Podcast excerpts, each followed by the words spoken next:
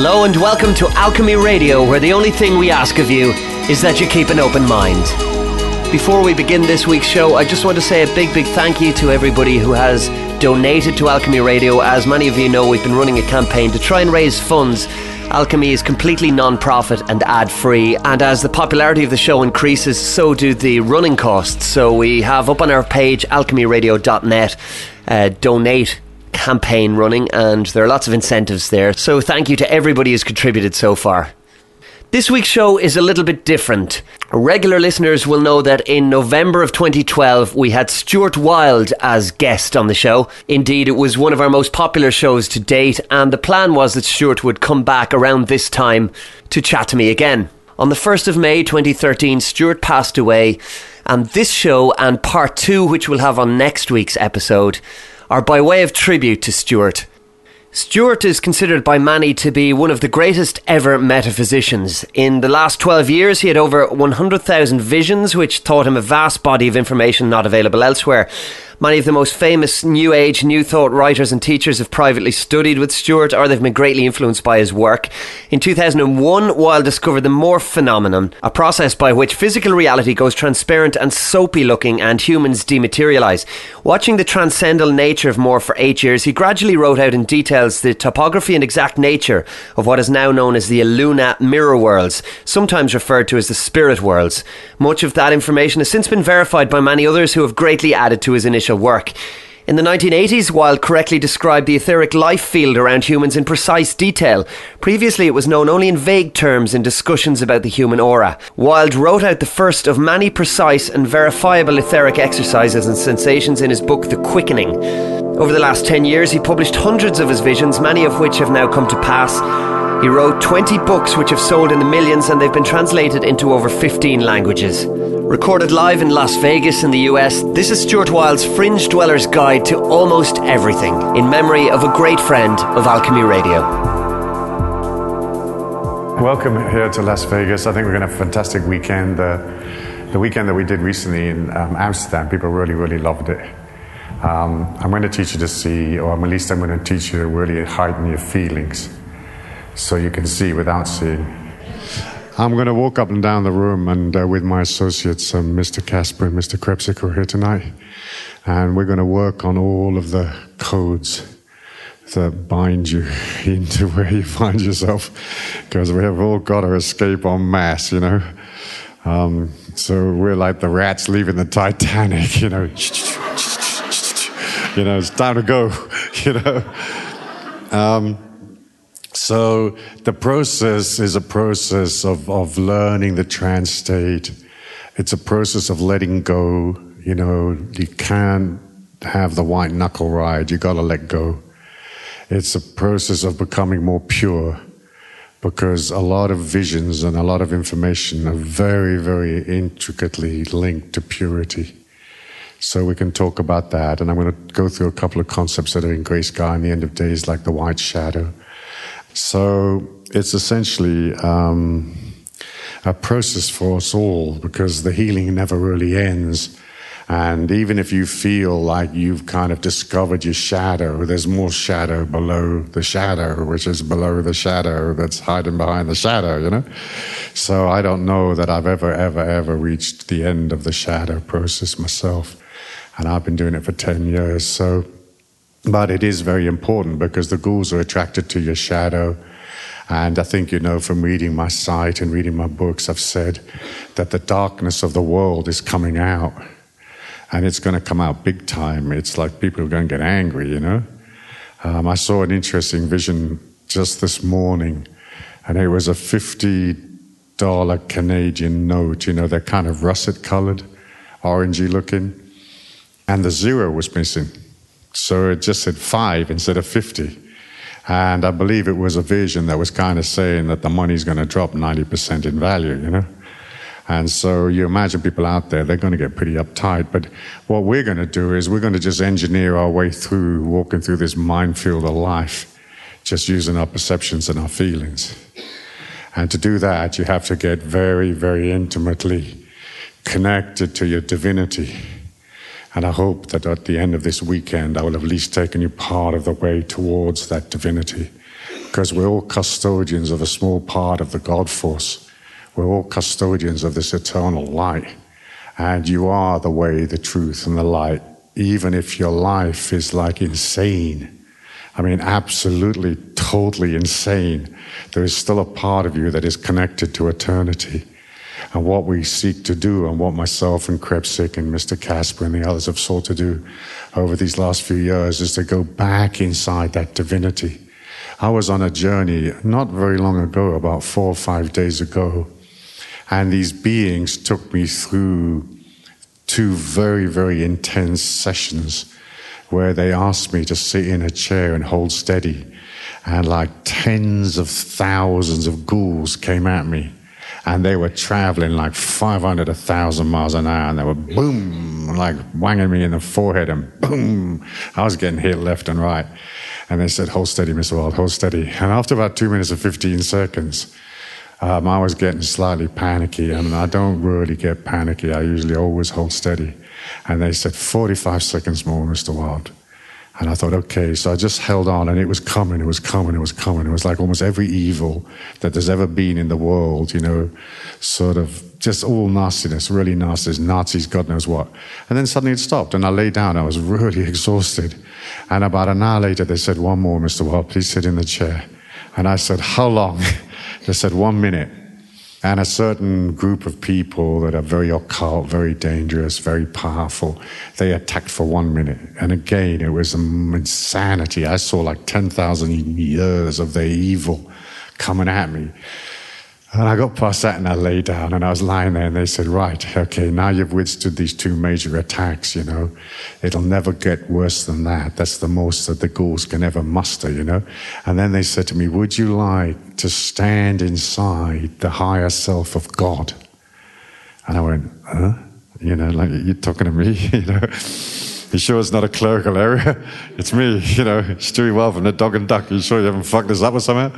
They said, no, Mr. Well, come here. So I went inside this, this, this, this higher self. It was like a logo box that Krebsik's going to talk about tomorrow.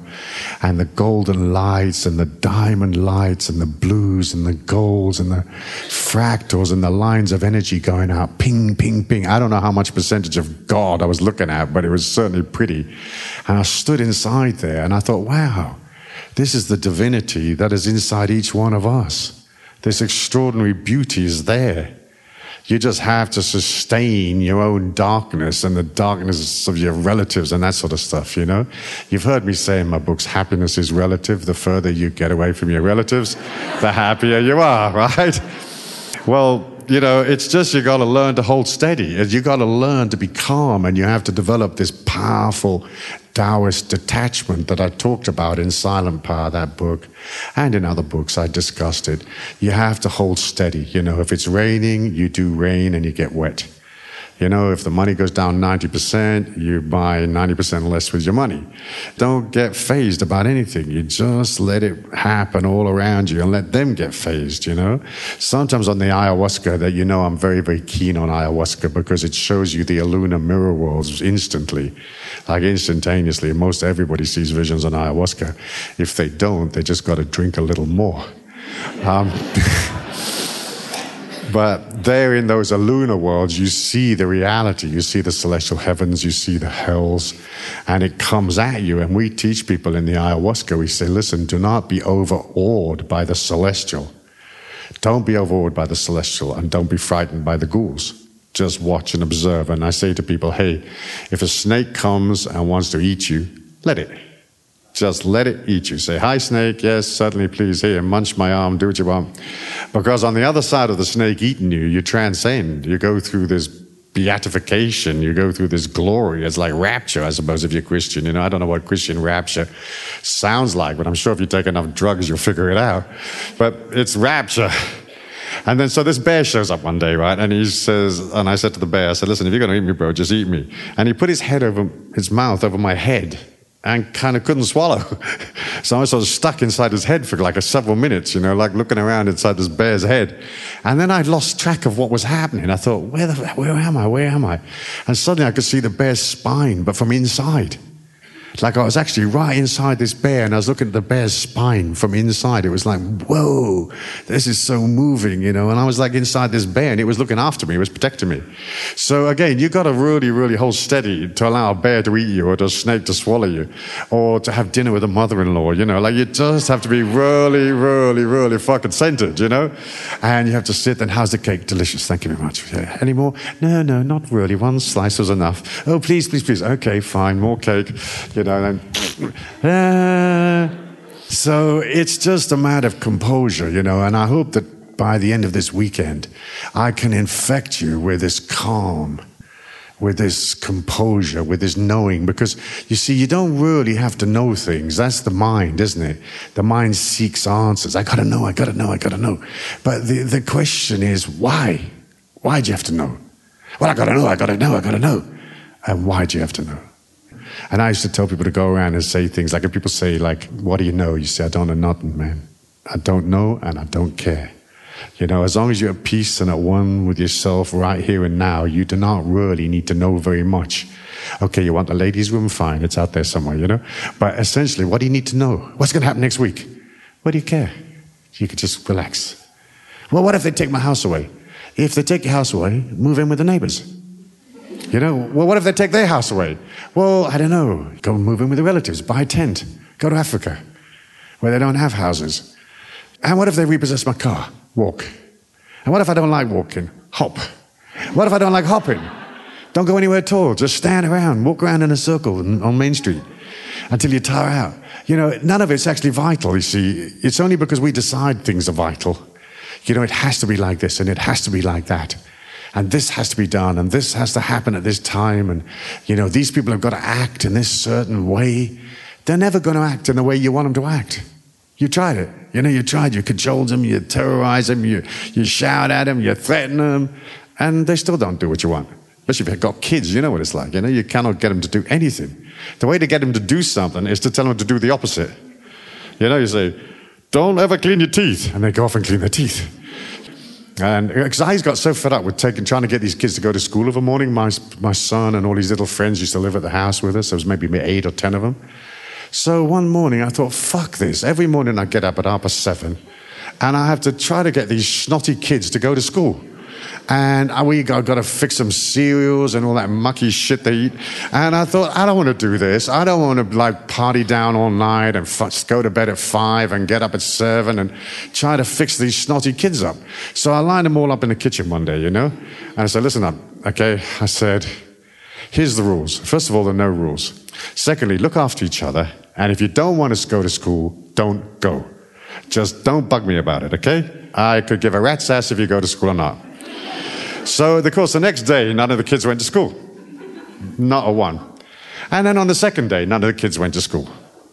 And they'd say, What's for dinner? I'd say, What would you like to cook? There's the kitchen, cook it.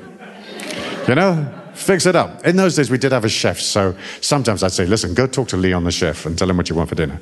We want blah, blah, blah, blah, blah. I said, Listen, don't talk to me about it. Just fix it yourself or talk to the chef. Anyway, on day three, the kids still didn't go to school. And on day five, on a Friday, I was in the kitchen writing a book that later on became God's Gladiators. And suddenly one of these kids comes up the stairs with a backpack on. And I thought, fuck me pink, what's this kid doing, you know? And I said, Matt, what are you doing? Where are you going? He says, I've got to go to school. We're having a test today. I said, Oh, well, okay, off you go. And gradually the kids just all started to go to school. And after that, they went to school every single day. They got each other up and fought with each other and washed each other's ears and stuff like that. And so I thought, wow, that's it, man. You know, just let them do whatever they want to do. And then you get out of this struggle of trying to get people to perform the way you want them to perform. It's like so pointless. It's so pointless, you know, trying to get your spouse and your husband and your relatives out and your people in the office and all of that. They're not going to do what you want anyway, you know? So let them do whatever they want to do. And so I realized how this detachment that I learned from my old teacher, the principles of Taoism, it's easy. It's really easy, but you kind of got to train yourself. You got to train yourself not to complain. You got to train yourself not to insist. You've got to train yourself to accept. You've got to train yourself to be benevolent. You've got to train yourself to forgive people because they're going to mess you around, you know. I mean, but they're going to mess you around whether you forgive them or don't forgive them. They're going to mess you around whether you're a Taoist or not a Taoist. They're still going to mess you around, so you just let them. Just let him whip you off, you know. You think, oh, well, there you go, whipped off, another one.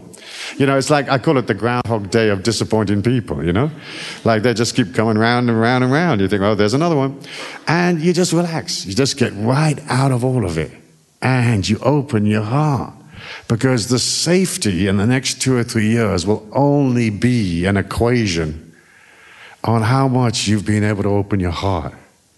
If you can open your heart and you've got no resistance, you become safe.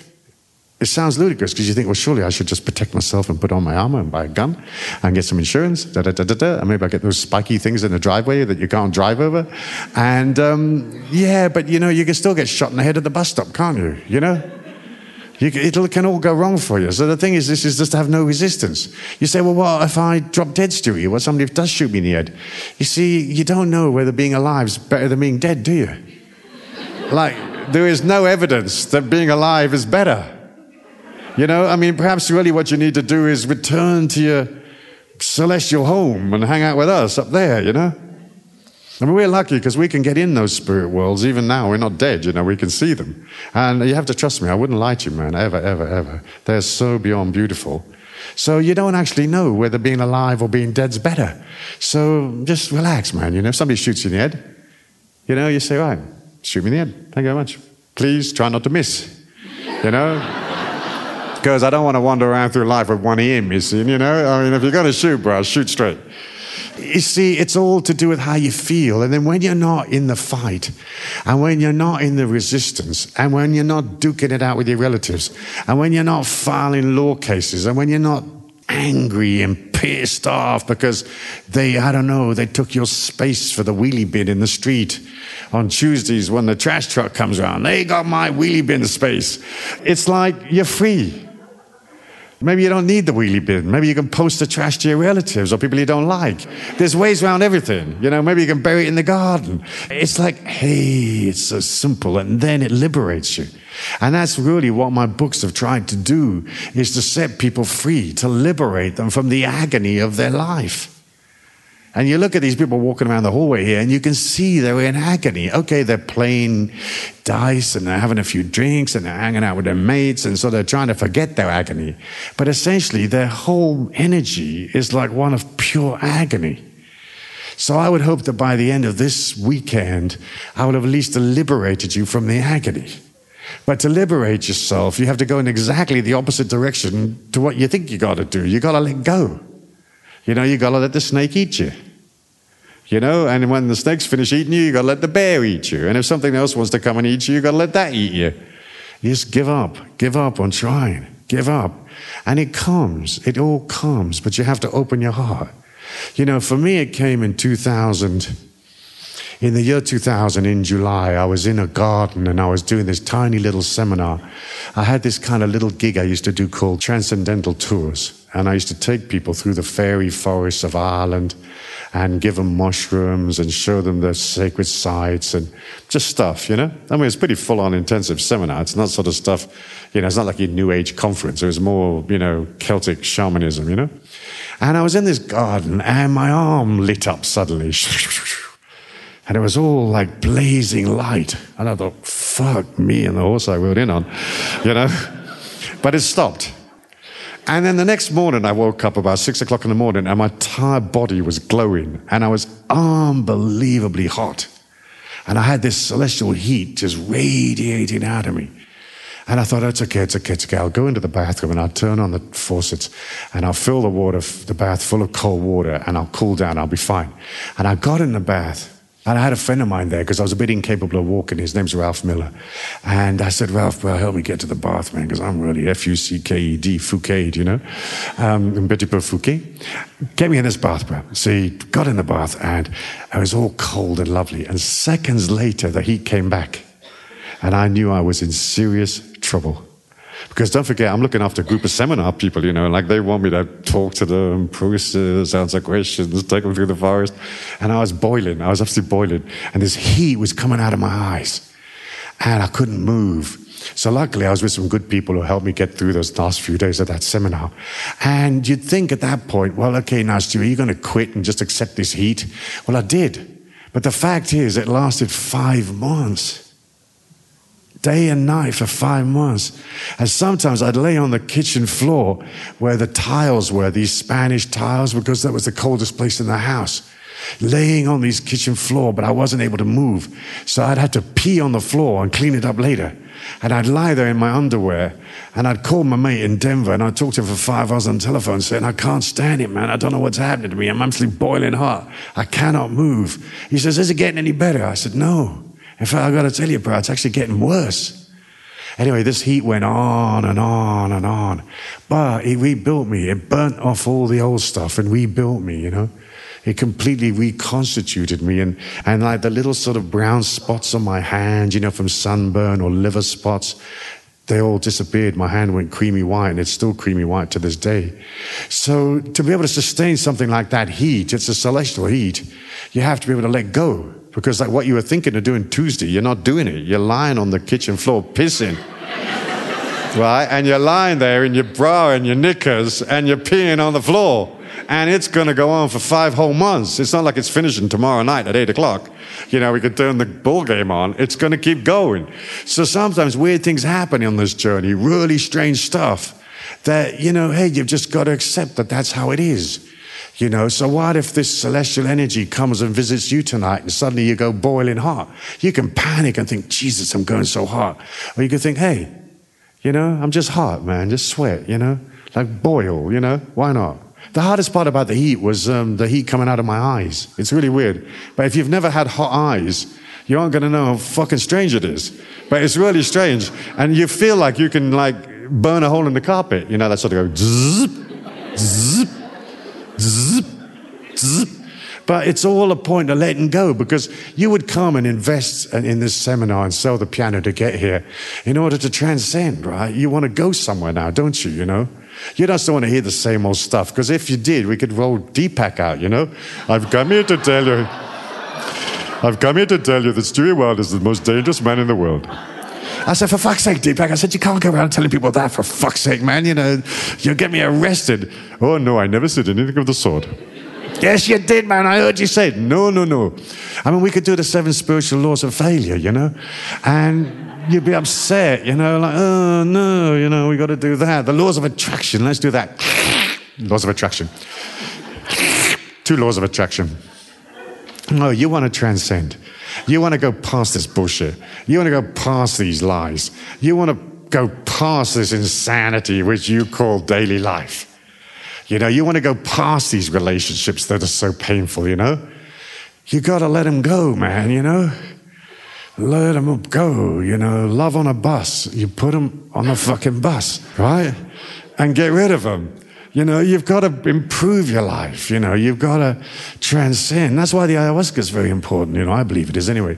Because, you know, you drink that little brown liquid, and 20 minutes or so, half an hour after you drink that liquid, every book that you've ever read, ever, goes out the window. I mean, none of it means anything once you see those worlds, you know? So if you've done the ayahuasca, you'll know. And it's essentially the same here, hanging out with us this weekend. It's like an ayahuasca without taking ayahuasca. And that's what this is, because it's an exercise in transcending, but you cannot stay in the same place and transcend, you know? So let's say you're going down you're being, you're being swept down this river, and you're holding desperately on to, let's say, the root of a tree, because you don't want to go down the river. And you say, What if there's rocks, you know? Hey, if there's rocks, you might break every bone in your body. You say, but what if there's rocks? I said, you, I told you, I told you, man, you know, you're going to break every bone in your body, but let go. Because maybe there's no rocks. You know, maybe there's no sharks, maybe there's no alligators. You know, maybe the river arrives in this celestial place. Maybe it arrives in hell. Who cares? You're just going to be so, so strong inside yourself, you don't care. You're just at one piece with all of it. And that's what I hope I can instill upon you this need to, like, finally relax this place of like serenity inside of you. And you think, oh, I wonder what that would feel like, you know? Well, turn the TV off, turn the music off, you know, sell the kids into slavery, you know, send them to Nigeria, get rid of the spouse, and go for a walk with your dog in the forest and don't come back for six years. I went out in 1993, you know, this is a true story. I went out in 1993 to get a bottle of milk and a packet of cigarettes, and I never went back. I just left. You know, I decided I wasn't going home. It is possible. It is possible. People say there's death and taxes are inevitable. Neither are. Neither. Neither. Neither. First, you can become a perpetual traveler and don't pay no taxes. And secondly, you don't necessarily have to die. You can walk out of it. But to walk out of here, you've got to be really, really good at letting go. You know? So it's like Lot's wife, she looked back at Sodom and Gomorrah because maybe she enjoyed hanging out there bonking and doing whatever she was doing, you know, all that debauchery and S&M or whatever was going on down there, you know. So she had a, like a moment of hankering for it and she turned it a pillow sore, meaning like she was too coarse, too material, too hard. But hey, you can walk out, man. There's doorways everywhere. I'll put them there. I know exactly where they are you can actually walk through and dematerialize. And by the time we get to the end of this weekend, I hope that I will show you the dematerialization process, at least partial dematerializations, you know? Some of you have seen it in Amsterdam, haven't you? Did you see it in Amsterdam, you guys? Hands, hands, a few hands? Yeah.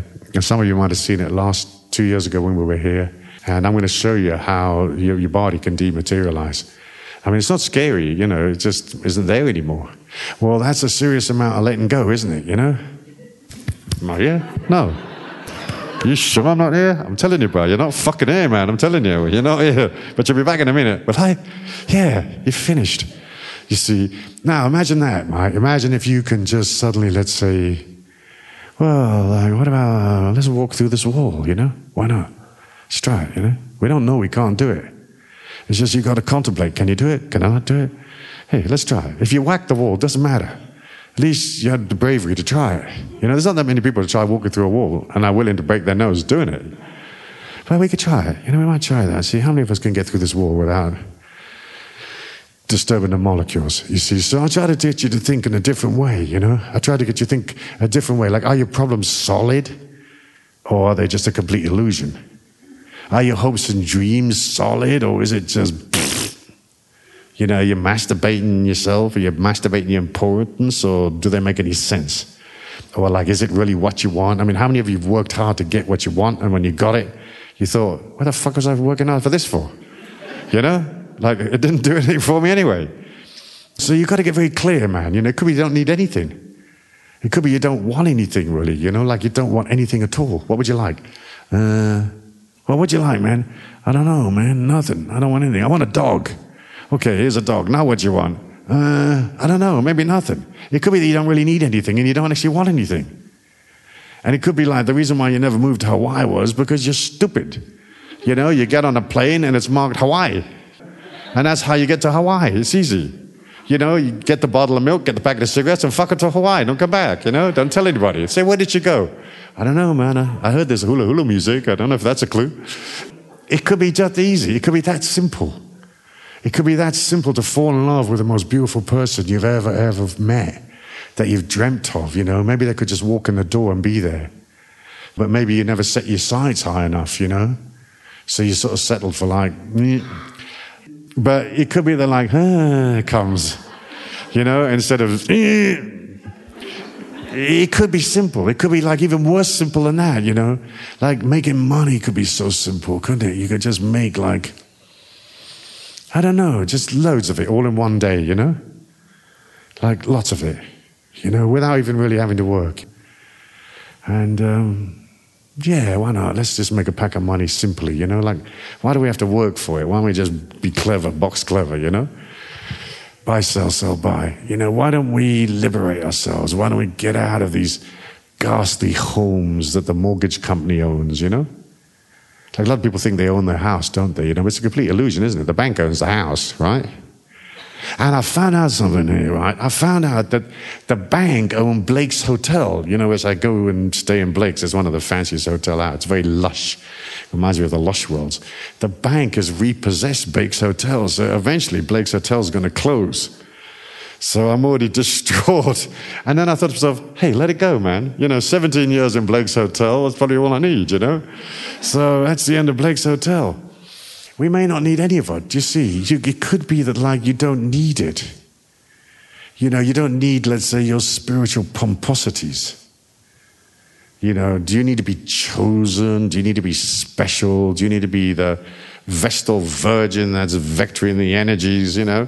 Or can you liberate yourself and be fuck all nothing? Like, be nothing, you know? That's the Stewie Wilde central theme be nothing. I mean, all the other people will tell you, oh, you've got to go and acquire this and become something, you know, like Tony Robbins seminar, you know? Greed is good. What about if you don't want to be anything? Like, what would you like to be? Nothing at all. And what have you done? I'm not talking about what I've done. And where would you like to go? I'm not telling you in case you follow me. right? Fuck you. And uh, is anything you want? No. I did want a dog. But 10 minutes ago, this guy gave me a dog, so I'm fine. And um, are you special? No, not special, no. Are you chosen? Like you're one of the chosen ones? No, no, I didn't get chosen, man. Nobody chose me. And uh, you see, it could just be the opposite way, couldn't it? Be nothing, and then you're safe. Be nobody. Be anonymous. You know, when they send you a tax bill, leave. It's easy. It's so simple, but not many people can think like that. You know, the first time I got a tax bill from the state of New Mexico, I thought, fuck me, man, $42,000? And I couldn't figure out what the state of New Mexico had done for me. So I left.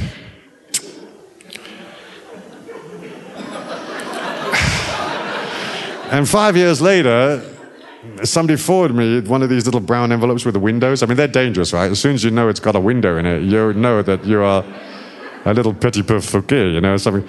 And now the bill was 152,000, right? That's from the state of New Mexico. And I thought, well, fuck it, man. I wasn't paying him 42, and I sure as fuck ain't paying him 150. so I never went back, you know. Okay, I miss New Mexico sometimes, but I'd rather keep the 150, you know? If it's like a matter of choices, you know, like, eh, what do you want, New Mexico or 150? Eh.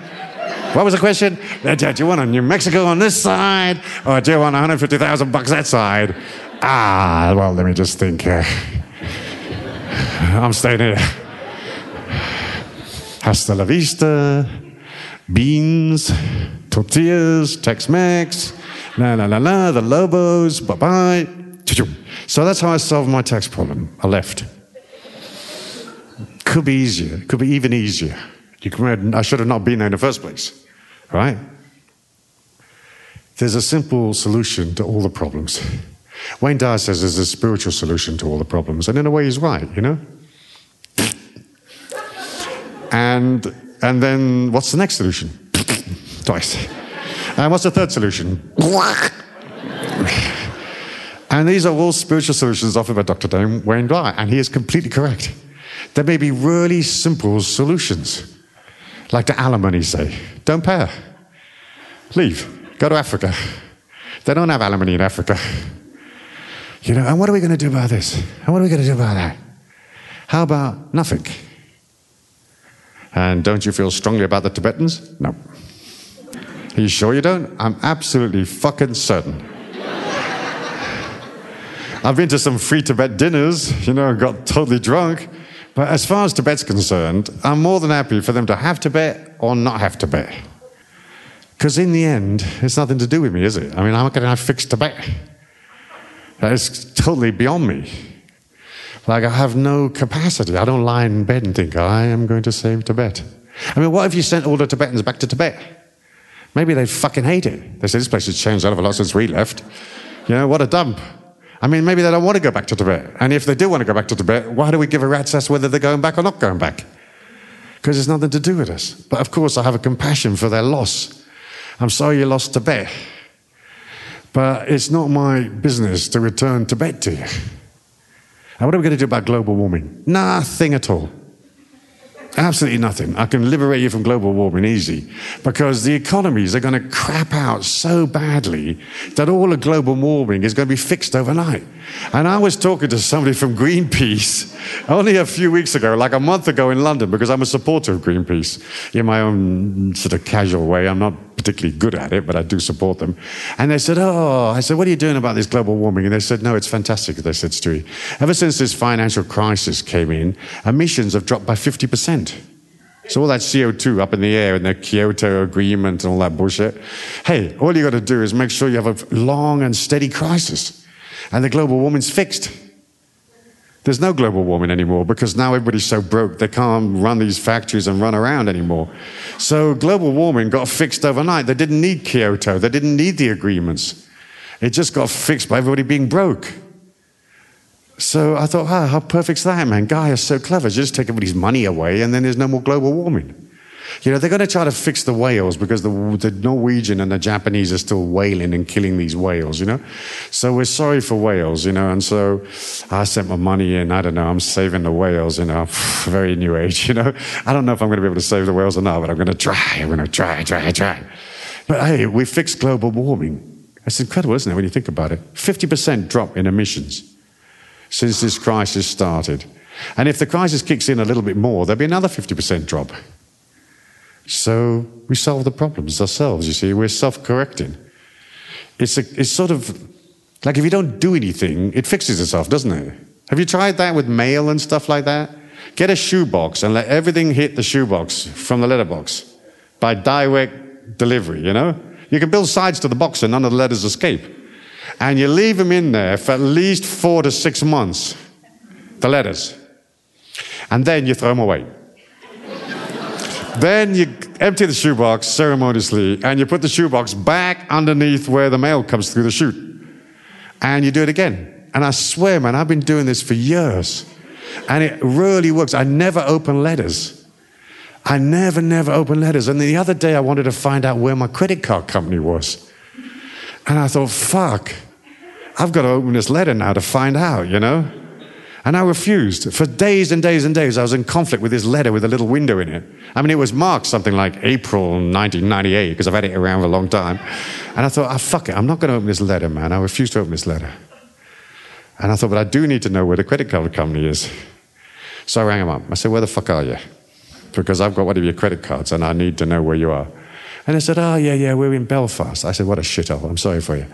Um, Thank you very much. What's your address? And they said, Box 99, blah, blah, blah. Send it to Belfast. So I sent them a check to Belfast. But mail is great. Stewie's Wilde system for mail is absolutely foolproof. You need a shoebox and you need some little cardboard sides to it so none of the letters can fall and bounce out the box, you know?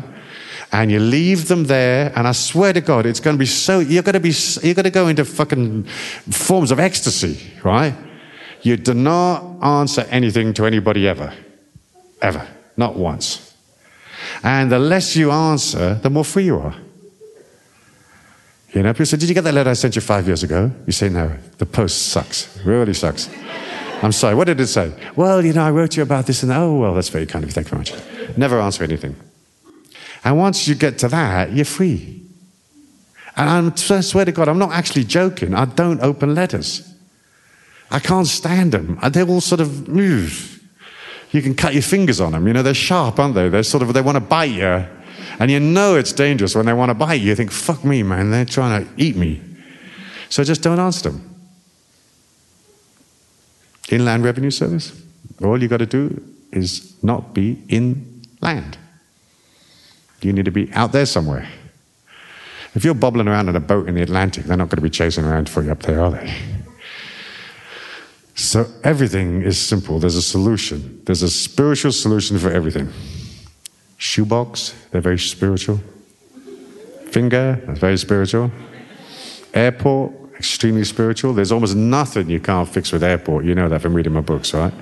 Everything divorce, ill health, financial crisis, tax bills. I mean, airport gets you out of everything. And you just sit there and lying in bed one night. I could hear this in my mind airport, airport, airport. And that was 1992, 93. And I left the house and I didn't come back. I have never been back to, oh no, I did go back, yeah, you know, so the last time I left that house was in 2000. So I own a house I haven't been to for nine years. I think, what do I need to go there for? You know, it's like botheration, isn't it? Like I was driving this car and it pissed me off, and I pulled into this garage, and this very sweet guy helped me. And I said, I want to give you this car. And he went, What? He says, Is this a trick? I said, No, the car's pissing me off. And so I gave him the car, and a week or two later, Tom Lishman sent him the pink slip. And I gave him the car. I thought, it's so much easier than trying to worry about this car is to give it to a complete stranger.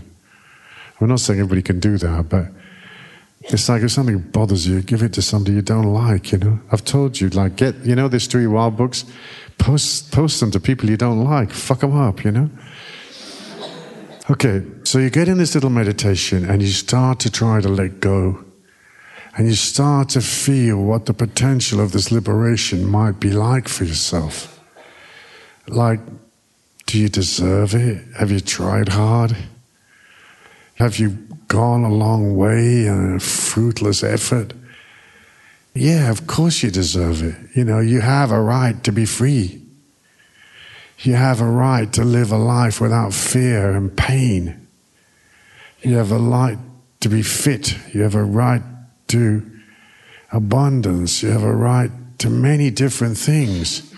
And if you don't have all that stuff around you, it was just you that denied yourself. You know, you wouldn't allow yourself to go there because you had to hang on to over this.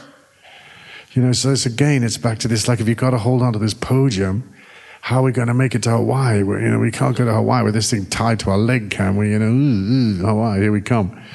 So it's just a matter of letting go. It's just a matter of like kindness, a kindness inside yourself. A lot of you are far too cruel to humans and animals and you're far too cruel to yourself. You're just pretending to be nice, but you're not actually nice. So when you start to treat yourself properly, and when you start to look after yourself, or when you start to look upon yourself with benevolence and forgiveness, again, that purity starts to build. You can be forgiven anything, you know, like I'd be happy to forgive you your worst crimes, you know. Come forward, I'll hear your confession if you like you know?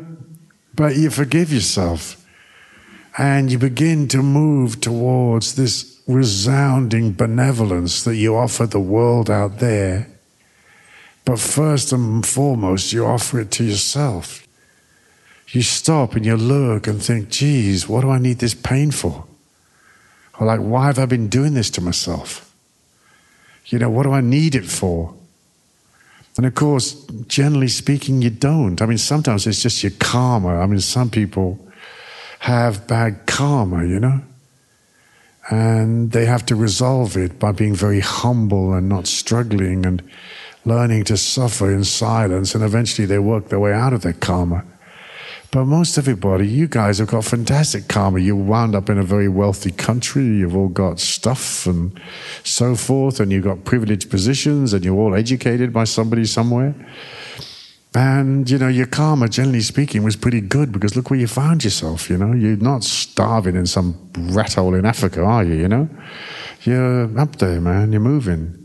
Maybe you were born starving in Africa, but you made it here. It's pretty savvy, right? Ooh, change my karma, go to America. So it's like, it's time to change. It's time to let go. And it's time to cast a soft eye upon yourself and to offer that same soft eye to humanity. So you can walk through this casino tonight and practice not judging the people that you see. Just offering benevolence to everybody that passes you and breathe love into their heart even if they look really fucking ghastly and you're scared of them, you know? The people you're scared of most blow more. okay, so What's your matter with you? So I'm scared of you. it's like the worse they are, the more you love them. Just adore everybody. But you have to also start by adoring yourself. You have to adore yourself. You have to not get up yourself. I'm not talking about self importance or narcissism, you know, obsession, but just to understand that you're really heroic. You made it to here under extreme difficult circumstances, you know? And here is the place where, like, whoa, wait a minute, we're going to offer each other liberation. You know, we're going to offer each other the freedom to get out of all this mess and to develop such a good intuition, such a good ability to see that you're going to know where to go and what to do. It's going to just be so obvious. It's going to be so obvious. And you think, yeah, I'll do that. I'll go to Peru. I know a drug dealer, a reformed drug dealer, who's been one of my students for several years. And one day she decided she didn't want to deal drugs anymore and be involved in that ugly world, you know? So, hey, she's not going to be earning a living, like serious good living, you know, dealing drugs. So now this chick's moved to Peru, where, you know, I don't know, maybe you can live really well for 100 bucks a month. But hey, at least she's free. She's in the jungle of Peru. She's studying with some shamans. She doesn't have to deal drugs. She doesn't have to get shot in the head. She doesn't have to worry about the police. She doesn't have to file tax returns on her drug product profits. She's living in Peru. Happy, man. Okay, so maybe that, I'm not saying all of you are going to go live in Peru, but it's a way of saying, hey, look at the insanity of this woman's life. And suddenly she doesn't have to be insane anymore. But she had to go to Peru to prove that she could live a life away from drugs and be sane. And maybe after six months or a year, she goes back home again. I don't know. But you can see how, like, there's a possibility for all of you to set yourself free, to set yourself free of your pomposities to set yourself free of your stuff, to set yourself free of your ego trips, to set yourself free of your mind driving you crazy. What do you know? What do you know? Nothing. I don't know nothing, and I don't give a rat's ass. What do you think of Tibet? I try not to think of Tibet. What do you think of the government? I try not to think of the government. What do you think of the system? I haven't got a clue. Would you like to vote? No, thank you. Not at all. It encourages them. I'm not voting ever again. Are you interested who's in power? No. No, the same twerps get in. It doesn't make a blind bit of difference whether they're Labour, Conservative, Republican, Democrat, Christians, Jews, Africans, Chinese, a one line, one legged pufter with a fucking bionic eye. It wouldn't make a blind bit of fucking difference who's in power. I don't care. Aren't you interested? Yeah, I'm interested in lots of things, man. I'm interested in walking with my dog. Where'd you get the dog from? Well, I wanted a dog, and this guy gave me a dog. So now I'm walking around with this dog. I see. And anything else you're interested in? Yeah, I'm interested in that butterfly over there. I want to become his friend. And anything else you're interested in? Yeah, I like to close my eyes and watch these celestial worlds. And is there anything else you're interested in? Yeah, I like this waterfall. I'm thinking of getting married underneath it one day, naked, to a supermodel. Oh, yes. anything else? Nope. Do you need it? No, I don't need it. I was just daydreaming. So here we are, this weekend of liberation, set yourself free. You know, and the first place you do is you offer that liberation to others, even if you don't have it yourself. You know, so even if you're really pissed off, yeah, what's this guy talking about? I ain't free. Offer it to the people in the, in the hallway. Just breathe love at them. Look them in the eye. Don't judge them. Don't be scared of them. Just, it doesn't matter how ludicrous they look. Okay, just love them. Just love. Just blow love at them. Liberate them. Hey, let me set you free. Let me forgive your sins for you. Let me liberate you of your agony. Let me heal you without even talking to you. Let me make you stronger by just walking past you.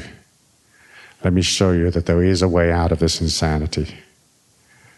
Come, come, come towards the light, you know? They saw the light and they came is a song that I haven't written yet, but it appears on an album which hasn't been done. you can show them the light. Because if you're not in pain, even if you're like, let's say you come out of your pain for 10 minutes, okay, what are you offering people? You're offering them heaven. You're offering them this celestial benevolence of like, wow, look, here's a person that's wandering around that's not in agony. You know, what's wrong with this picture? They're not in agony. And you're not in agony. You're just walking around and you're smiling and you're happy. Uh, is everything perfect in your life? No. Have all your concerns melted away? No. Are there lots of little letters in the shoebox? Yes. An ever increasing pile of them. Did you sell the bike and go to Peru? Yes, that's next week. hey, just offer them benevolence, offer them forgiveness. Because you've got to forgive yourself. And therefore, in order to manage that, you have to forgive everybody else. So, all the people that have ever ripped you off, in your next meditation, line them all up like criminals in a dock. You know, there's Auntie Joan, and there's my mate Sid, and here's the guy that stole my fucking car, and here's the guy that took 20 grand and didn't come back, and da da da da, and here's the bank that overcharged me, and here's this corporation that ripped me off. Let them go. Let them go.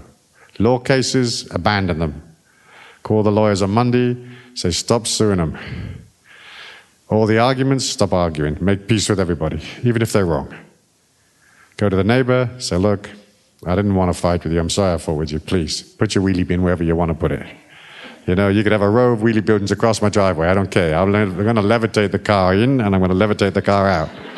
put your wheelie bins wherever you want the wheelie bins. I'm not, it's not worth it to me to rot my soul over a wheelie bin. It's not worth it for me to have rancor for you. Like there's a bench shaman I know. Well, there's a lot of shamans that are bent, but I know there's a, one particular bench shaman in, in, in Brazil. And he stole 60 something thousand from a friend of mine, you know? And my friend's been threatening him and suing him and hiring lawyers and this and that. And he said, What do you think I should do, Stewie? I said, Just give him the fucking 60 grand, man. You know, my friend's pretty wealthy, so he doesn't have to fight for the 60 grand.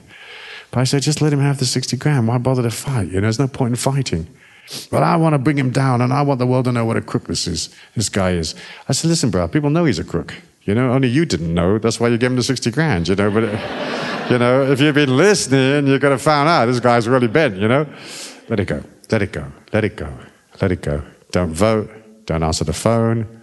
Don't open the letters. Just hang out, dance, make love, take drugs with your friends, go to a party, walk in the forest, take the dog, woof woof. Uh, you know, just do all the stuff that gives you pleasure, you know? Whatever that might be. Well, I like to ride on my bike, Stewie. Okay, ride on your bike. Let's go ride on the bike. Why not? Let's just drive around and pretend we're big Harley, fat ass, fat boy, kick ass Harley Davidson people. And we drive around. And then what do we do when we drive? Well, we drive out for 50 miles, we drink a beer, and then what happens? Then we drive back. Fucking hell, man, that's fantastic. Let's do it. Let's do it. Let's do it. You know, what do you like to do? You want to listen to country western music? It. Let's go do that. Willie Nelson, boom. Let's walk up to his house, go to the party. Let yourself free. But first, you've got to offer that freedom to everybody. Forgiveness. I forgive you. I forgive you. I liberate you. I offer you my divinity. It doesn't matter if you don't really have a lot of divinity to offer, just offer it. It's not bullshit. It's a genuine thing where you say, from within the limitation of my divinity, I offer you my divinity. There's times when I was getting attacked by the ghouls because I wound up fighting in there for various reasons, causes. And uh, the ghouls fire pain at you, you know, and suddenly you get this excruciating pain in your shoulder and there's no reason for it. And then you see a ghoul over there and you think, fucking hell, bah, bah, bah, and I'd fire. But bit by bit, I found an even easier way than firing at the ghouls. I would just say to the ghouls, I offer you my divinity. Whatever divinity I have, you know, I was not saying like, wow, look at me, I've got so much divinity. It's just saying within the limitation of whatever divinity I have, I offer it to you. I offer you my compassion within the limitation of my compassionless soul, you know, I offer you my compassion. I offer you my integrity. I offer you my bravery. I offer you my generosity. I offer you my knowledge. I offer you my courage. I offer you my warmth. And it doesn't matter if you don't have much of the things you're offering. You're just saying, look, I offer you my food. I only have this small amount of rice and these vegetables, but I offer you my food, please. You eat first, and what you don't eat, I'll eat. And it stops the ghouls firing the pain at you. I swear to God, it kills them stone dead. As soon as you say, I offer you my love, I offer you my divinity, it destroys them. So if you have the neighbor that's driving you nuts over the wheelie bin, offer them your divinity. Offer them your compassion silently. Offer them your warmth. Offer them your wheelie bin. Here, have it. We don't need a wheelie bin. We're posting all the trash to the mother in law in little envelopes. We're recycling all the letters we don't open and we're posting the trash with the letters back to her. Just keep offering them this stuff. Keep offering them this godlike person. Keep offering them this light. Offer them my light, your light, our light. Because we're light beings, man. As soon as you give up being an arsehole, you become a light being. It's an automatic switch. Arsehole, light being. Arsehole, light being. Complete our soul, complete light being. So give up. You know, and just as you walk in, as you sit in the, ele- in the elevator and you see somebody look in your eye, silently say, I offer you my divinity. I offer you my compassion. I offer you my care for the animals. I offer you my ability to raise the children. I offer you my talent. I offer you my heroism. I offer you my courage. And then gradually they'll start to offer it back to you. They'll just come along and people give you things. You'd be surprised, you'd be amazed. They just come along and they give you things. Never say no to anything they give you. You know, my old teacher used to say that. So even if they give you that terrible tie with a nude on it and it moves when you move, you know, and the fluorescent green jacket, you know, you accept it because, hey, you can always give it to somebody else. Always pick up all the money you see in the street. That's God encouraging you to get rich. You know, and people offer you something, even if it's fucking horrible, accept it. And just keep offering it, silently offer it as you go through the halls. You do it all night until you go to bed. Just keep offering them your divinity. And as you offer that divinity, I swear you're going to see it. Trust me.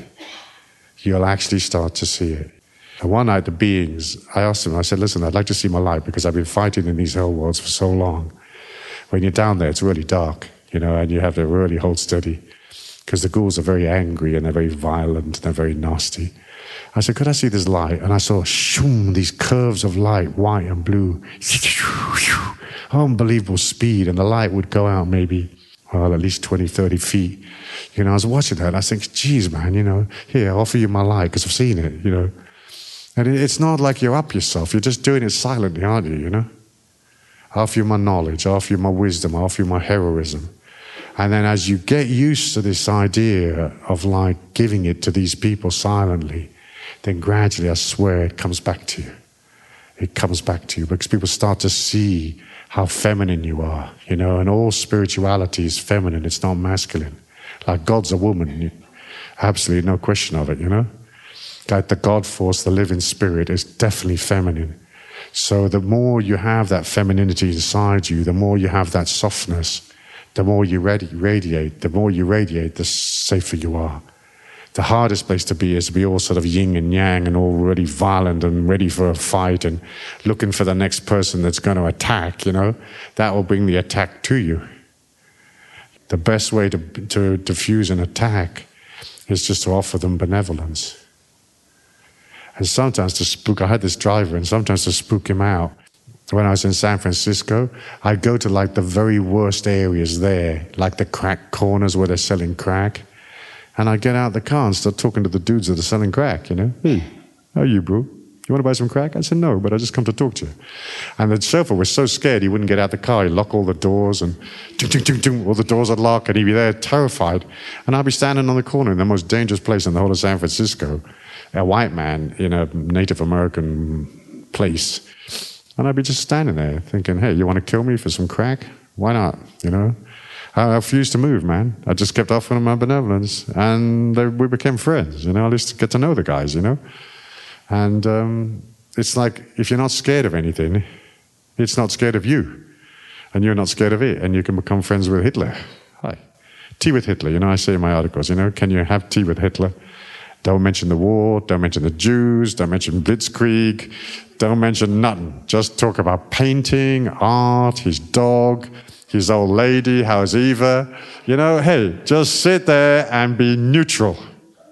Because you don't have to fall in love with the whole of the world. You just have to be neutral. At best, be neutral. Can you be neutral? Hitler sitting there, can you be neutral? You know? Sure, why not? You know, let's talk about esoteric literature. He was into that. He was into Tibet. Let's talk about Tibet. Hey, Adolf, what do you think of Tibet, man? You see, you just be neutral and you offer them your goodness. You offer them your generosity. It doesn't matter if you're tight ass and you're really stingy, just offer them the little generosity that you got.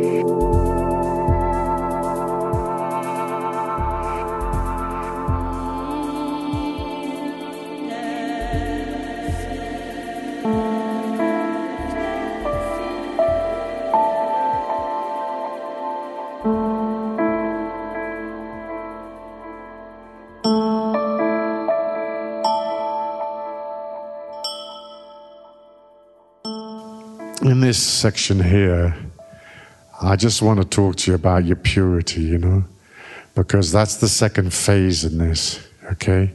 Now, I have no judgment about your life, and I don't have any judgment of my own. I mean, I don't know that there's any part of the degradation of the human spirit that I have not been involved in, you know?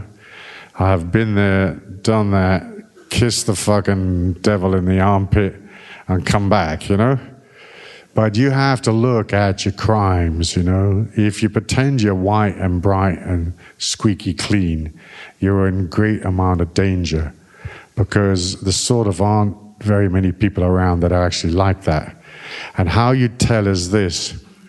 If you close your eyes and if after 10 seconds you don't start to see celestial light from another dimension, like the light of God, then you still have your darkness around you.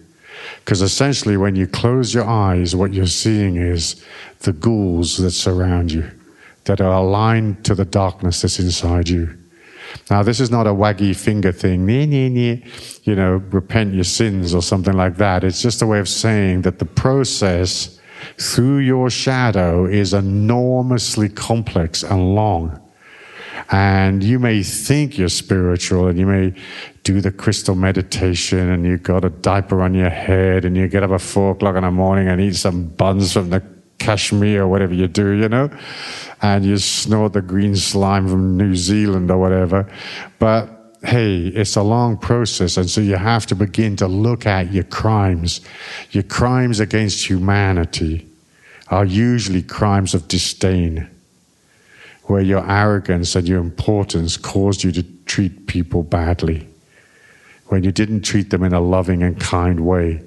Your crimes against Gaia is killing her animals, polluting the earth, having no care for the sanctity of Gaia.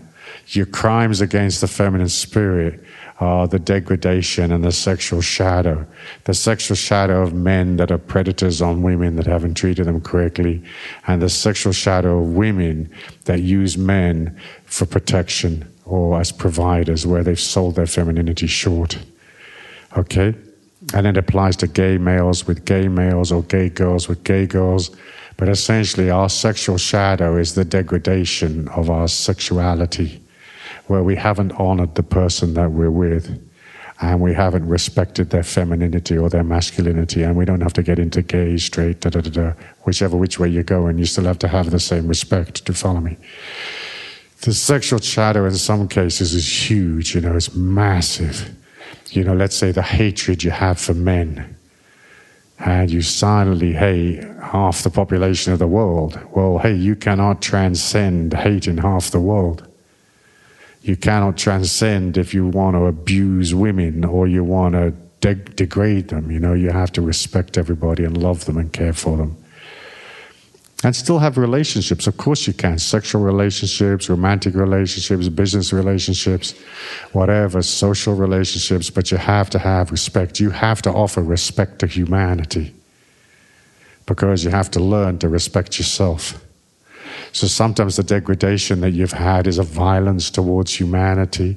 It may be a real violence where you want to punch people out and hurt them, or more often than not, it's an emotional violence. So you've spoken to them in harsh words, you've been emotionally difficult with them, you've treated them in an unfair way, you've put your anger and you've expressed it upon them and blamed them for things that they were completely innocent of or mostly innocent. So these are these places where you messed with your purity, where you went inside a dark shadow.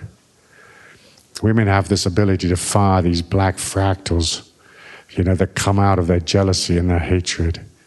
So let's say you weren't selected or whatever, or you were rejected by somebody, then you can fire that hatred at them. You can fire that jealousy that anger, that repressed anger at them, and it closes them down. They can't see visions while the fractals around them. And men have the same. They have the same repressed anger because they feel they haven't been elevated or they haven't got enough money or they haven't got enough success with the opposite sex or the same sex if they're gay. You know, the antagonisms of being male are very easy to understand. So you have to go past these antagonisms. You have to go past your repression You have to go past your disdain. You cannot look at other people and put them down in your mind and pretend you're normal. That is not normal. You are supposed to love them and care for them, no matter how bad they are, how good they are, whether you like them, don't like them. It's got nothing to do with anything. You have to be godlike and accept everybody. If you can't absolutely adore them, okay, then you need to open your heart. But if you can't adore them, then the least offer them a neutrality, a benevolence. So disdain, discrimination, where you've favored one person over another, or you've cheated a person and you've discriminated against them in that way, or you have a disdain against a racial group, a, a body type, a religious, whatever. Do you follow me? You're not allowed to have a disdain for humanity in any form whatsoever. And you're not allowed to degrade yourself. So, for example, if you're one of those sort of pornographers and you sit there in front of your computer and you're wanking all day, you're not allowed to trot off to work in the morning and pretend you're normal. Hi, I've been wanking. I've had, I've come four times during breakfast. Howdy, my name's Stewie. Can I, you know, you cannot pretend you're normal. It is not normal to look at these images and masturbate all over this plastic box. You know, no es normal. You're supposed to treat these people with goodness. And the fact that there's lots and lots of ladies there with their legs apart is nothing to do with anything. You know, you have got to become normal.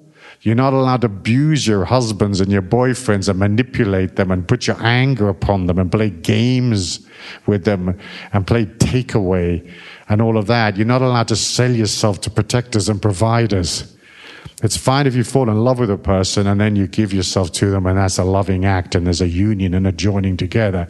But you can't covertly sell your femininity down the river you know, just because the guy's rich or he's going to protect you or because you want to win acceptance and so forth. You're not allowed to play those games.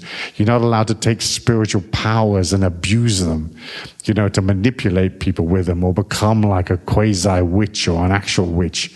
And you sort of cast these evil spells upon people because even if you don't prance around naked in a hexagram, pentagram at midnight with a dead chicken in your arms, people are people are black magicians without realizing they're black magicians because anytime you send a negative sentiment out to somebody, be it accompanied by some kind of sex act, or be it accompanied by a volition or a prayer or an incantation or I don't know what, you put pins in voodoo dolls you know, of your of your mother-in-law, Lord, that's all black magic. You know, there's more black magic out there than you could ever understand, and we specialize in it in the sense that we fight against it and we clear it, and we get people that are possessed and we unpossess them. But the, the, the energy of this desire for our humanity to move forward, to get money, to acquire fame. Remember, you don't need fame. Agree to be nobody. Then fame may descend upon you. You know, it may descend upon you. You don't need anything. You don't have to pretend. You don't have to tell any lies. Like, imagine how many lies you've told you know, darling, I love you, and you don't mean it. I mean, how many lies have you told to the boss? How many times you've you pretended to be sick? How many times have you lied about paying a debt when you should have just paid it, but you told them a cock and bull story just to avoid paying it? How many times have you agreed to meet somebody at eight o'clock and you didn't arrive at eight o'clock? You arrived at 20 past? That's disdain. The first lecture tape that I send out on the Redeemers Club package, and I know there's 85 of you here that have taken the package that are studying it. One of the first tapes I send out is the need for punctuality because the inability to be punctual is part of your shadow. Because essentially what you're saying is, fuck you and your little dog too. I'll rock up when and if I like it. But hey, if you have a contract with me to arrive at eight, you've got to arrive at eight. Or else you're treating me with disdain. Or you've got to phone me. There's a soldier I know, like he works for me sometimes. He's very disciplined, right? He comes from northern India, like an Aluna soldier, not a military soldier. And uh, he agreed to come and see me the other day at eight o'clock. And there was traffic in the West End of London. And he called me about sort of 10 to 8, you know. And he said, Oh, hello, Stuart. You know, he says, I said, I really apologize. He says, I'm going to be there two minutes past eight. I said, Fine, thank you. You know, that's a real soldier that rings up and says he's going to be two minutes late, you know, because he has a contract with me to be there at eight o'clock.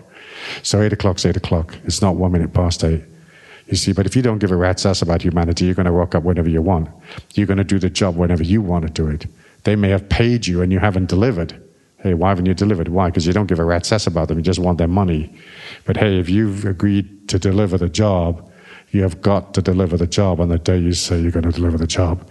Or you've got to have a damn good reason why you're not going to deliver. Do you follow me? Why you're not going to deliver in full everything that they've paid for and more if possible. So you look at this disdain, you look at your arrogance, you know. A lot of times we get carried away on spiritual arrogances. You know, the religions are extremely arrogant all the time. There's all these pomposities about, you know, oh wow, Jesus is going to come down and lift us up off the ground and stuff. You know, like the Jehovah's Witnesses believe they're going to take air, you know, they're actually going to levitate in the air. You know that one, right? And they believe that Jesus is going to take them off the ground and uh, well, I mean, you know that when they get up about 100 miles up, they're going to be in orbit, you know? The whole fucking lot of them. There's 14 or 15 million Jehovah's Witnesses. You know, so every sort of 45 minutes to 50 minutes, this dark cloud is going to come over the earth. and people say, What the fuck's that, man? You say, Don't worry about it. It's just the Jehovah's Witnesses going past, you know? It's like, I mean, how stupid can you get? But it's that business of like, well, we will be saved, and all these rotten, horrible people out there will not be saved. Hey, if it's an issue between you being saved and them not being saved, then why don't you agree to go down? You know, why don't you agree to not be saved if one of them can be saved? You say, hey, why didn't you take my place? Do you see? So that's the shadow thing of this elitism, spiritual elitism. In, in the New Age, it's like rife. It's, it's like, I mean, the New Age is like dis fucking gusting because they're also fucking pompous, you know? I mean, they're so pompous. And it's like, hey, spirituality isn't pompous. God isn't pompous, you know? Um, none of it's pompous. It's all very equitable. Hum, humility is vital. You have to be humil- humble. You have to step aside. Let them go in the elevator first. Stand at the back. If they want to push ahead of you, you know, at Safeways, let them go past you. Please take my parking space. You want to put your wheelie bin here? Please put your wheelie bin here. You want to stand in front of me? Please stand in front of me. You want to go first in the elevator? Please go first in the elevator. You have to subjugate your ego to allow the humanity to go ahead. It doesn't matter if they're right or wrong or you're entitled to the wheelie bin. All of that's irrelevant, man. You, what you're trying to do is transcend, you see. So you have to look at your pomposity. You've got to look at your arrogance. You've got to look at um, your intellectual arrogance. You know, some people that are very bright, they, they feel they're very superior because they're bright. You know, and these people are also stupid. And I'm so clever because I've got all these silly ideas in my head. Well, you don't need it, you know, you don't need it, you know. Every single person you ever meet, even the stupidest person you ever meet, are going to teach you something they're going to teach you something. Sometimes what they teach you is who to avoid, but at least you learn something, you know? Like they're going to teach you, man. You got to listen to what they have to say, you know? Humility is the ability to look a person in the eye and listen. It doesn't matter if they bore you stupid, you listen. You listen, and as you're listening, you're blowing love into their heart. You're there for them. You're there for them. You don't have to fix anything. You don't have to advise them. You don't necessarily have to help them but you're listening, you're with them, you've joined. I have a friend of mine who's very, very famous and he's very, very rich. And uh, he was on an ayahuasca journey, and the ayahuasca being said to him, um, he's in his mid 30s, they said to him, You know, you've never met any humans yet in this lifetime. And he came to me and said, Sri, what do they mean by that? That I've never met any humans? Because obviously, you know, he's got fans and he's got agents and bookers and promoters and producers and this, I mean, all the stuff that those kind of guys have. And I was saying, yeah, man, but you know, you've got all this stuff, but you've never gone out and you've never reached humans. You never touched their soul. You've never met a real person because you're fucking obsessed with yourself. And he got it, you know, like it's true. He's never met anybody because he could never get off this whole razzmatazz of being this big star and actually come down and like put his hands in somebody's wounds. Do you follow me? Or to be there with a person that he has no interest in and be there one on one and listen to their pain or listen to their story. He's never done that, you know. So I made him go do it, you know. But he's changed a lot since I made him to go do it because now he has met people finally because he can put his whole stardom and all his razzmatazz to one side and see how utterly useless it is and go and join real humans. And he's happier now than he's ever been all of his life. Because when he was up in his ivory tower, he was just really lonely. And if you're living in a place where you're really lonely and you don't have friends and you don't dance and you don't walk in the rain and you don't do crazy things, it's because your mind has you by the balls. If you haven't got any balls, we'll rent you some.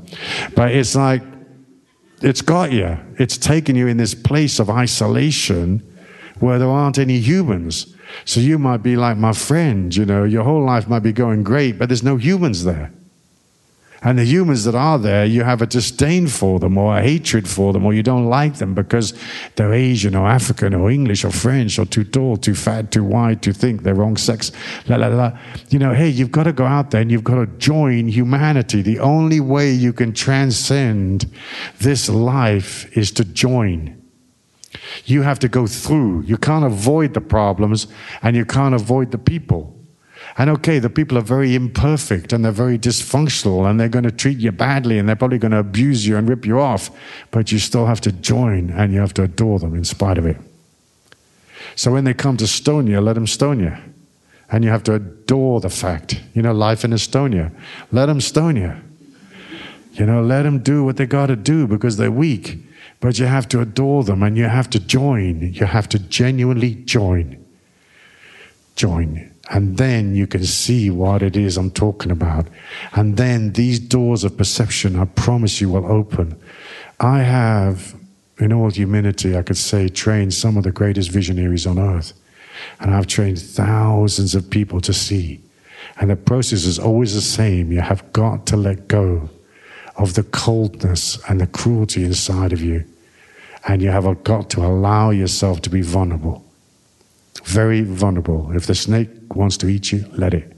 If the gunman in the 7 Eleven wants to shoot you, you tell him, listen up, brother, shoot me first. And then shoot the other people or nobody, but shoot me first, please. If it's a matter of who's going to get saved, step aside and let the next guy be saved. You don't need to be saved because when you give up on being saved, you're saved anyway. Do you follow me? And I had to go through this process of dying, you know, on ayahuasca. Sometimes ayahuasca takes you to your death, you know. And so the, first, the second journey I ever did, this sort of spirit of death came up from behind me. It, uh, death comes from over your right shoulder. I was really scared of dying, you know, and I had to go through this death. And then eventually I went through nine different deaths, like a cat, you know. And I got so used to this dying process that when the beings come to, over to me and say, Stewie, are you willing to die? I'd say, sure, I'm more than willing to die. Thank you. Just let's get on with it, you know, because I need to get to the pub as soon as I finish dying. I want to go have a drink and, and hang out with my friends who I really love, you know. So you let go. And then one day, this very, very elevated being came up, about as high up the pantheon of celestial beings. And this being proposed a job that he wanted me to go do, um, a sort of transformational job um, in a certain geographic area upon the earth plane. And I said, fine. And he said, you know, Stewie, if you go do this job, you're never coming back. You're like, you're bound to get killed doing it. I said, fine. And he told me that one of my friends would come with me on this job and that he would get killed as well. So I said, fine, let's go. I'll do it. And then the, periodically the beings would come back and say, Do you remember this job you promised to do? I'd say, Yes. They said, You know, you're going to get killed doing it. I said, Yes. They said, Are you still willing to go? I said, Yes, I'm completely willing to go. No problem. Just tell me when. I prefer it's not like today because I'd like to see my son and that sort of stuff. Um, but other than that, yeah. And eventually, after I went through this sort of process with these beings, it over well, like over like a one year period, they eventually came in and said I didn't have to do the job. I went, huh? I don't? They said, no, because you completely agreed to die, you don't have to. I thought, wow, that's so cool. I said, okay, so I won't go. But I said, listen, if you ever change your mind, I'm here. I'll be more than happy to go. You see, so once you give it away, once you give it all away, you're free. You know, I told you, when you give it away, it comes back to you. And a gentleman who I'm sure wants to be anonymous, in the break came and he gave me this check as a present. It's $30,000. It's one of you sitting here. And he said, Stewie, I've been meaning to give you this for a while, but I couldn't find you to give it to you. So I thanked him because I'm opening up some temples that are going to be based on these Etruscan principles. And so I'll use it for that at the time when the temples come together. But it is so much an affirmation of like what's possible, you know? Now I'm not standing up here thinking who's going to give me something, and I swear I'm not, you know? But it's that thing of like you give it all away and you'll get it back, you know? And I swear to God, you can come look at the check, I'm not kidding you. It says, pay Stewie Wilde of the Dog and Duck 30,000 American dollars. That's what it says. And I thank you, sir, for that gift. I can't see you in the audience right now, and I'm sure you prefer to remain anonymous. But it's just a way of saying that you don't know what's coming for you. You don't know the levels that you can reach, you know. We have people that have this blue and white light that comes from their hand, and they can put their hand right inside a body and pull out pull out the most unbelievable diseases that will kill people. We have these great visionaries. We have people with these extraordinary abilities, and some of them are sitting here in this room. But they're not going to tell you, oh, look at me, I've got these extraordinary abilities. But where you can reach on this journey, you haven't even scraped the surface, you know? Like, but you have to be selfless. You have to give yourself away. You're not allowed to go in it for power or for glory or for money. You just have to go in it because you have a love for humanity. Then the money and all of that stuff will come to you, you know? And whatever abilities you want, they'll come. They'll come. They'll be gifted to you. But you can't accept the gifts if they're given to you, like because of power trips. You know, like on the ayahuasca, we say that, like, if somebody comes along and I was the first person in the world to figure this one out, as far as I know anyway. That if somebody comes along and offers you the Holy Grail, this cup, you know, this chalice, this gleaming God force chalice, you have to bow and decline. Say, no, I'm sorry, thank you. And if they offer you a sword, you decline. And if they offer you a great power, you decline. And if they offer you some kind of parchment or jewelry or whatever they offer you, to just decline everything that you're offered, always.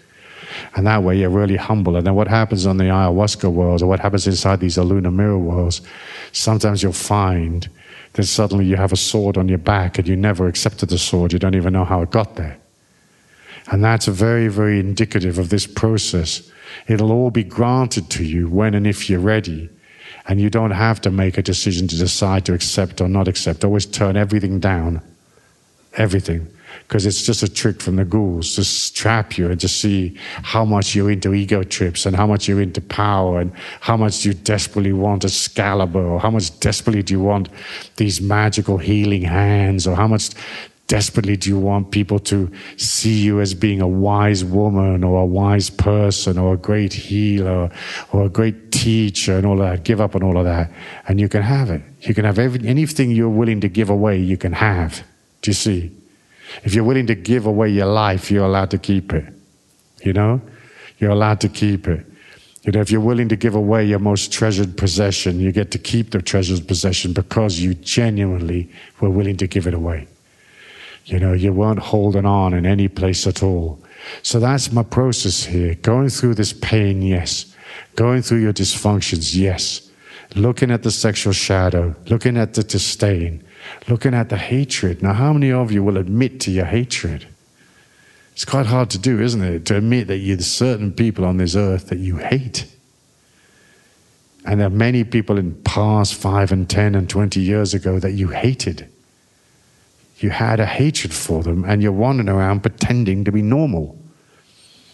It's back to the pornographers that are sort of wanking themselves, you know, four times before they go to work. You can't leave the screen covered in sperm and wander out and say, Hi, I work for the post office. How'd you do? You know, it's not going to work. You know, you've got to look at your life and think, Wait a minute, no es normal. Why are you doing this, brother? You know? So you look at this stuff and it's painful. It's really painful. And I can have a compassion for your pain because I've been through it myself, you know? I was never particularly into pornography, but I've been into other stuff, you know.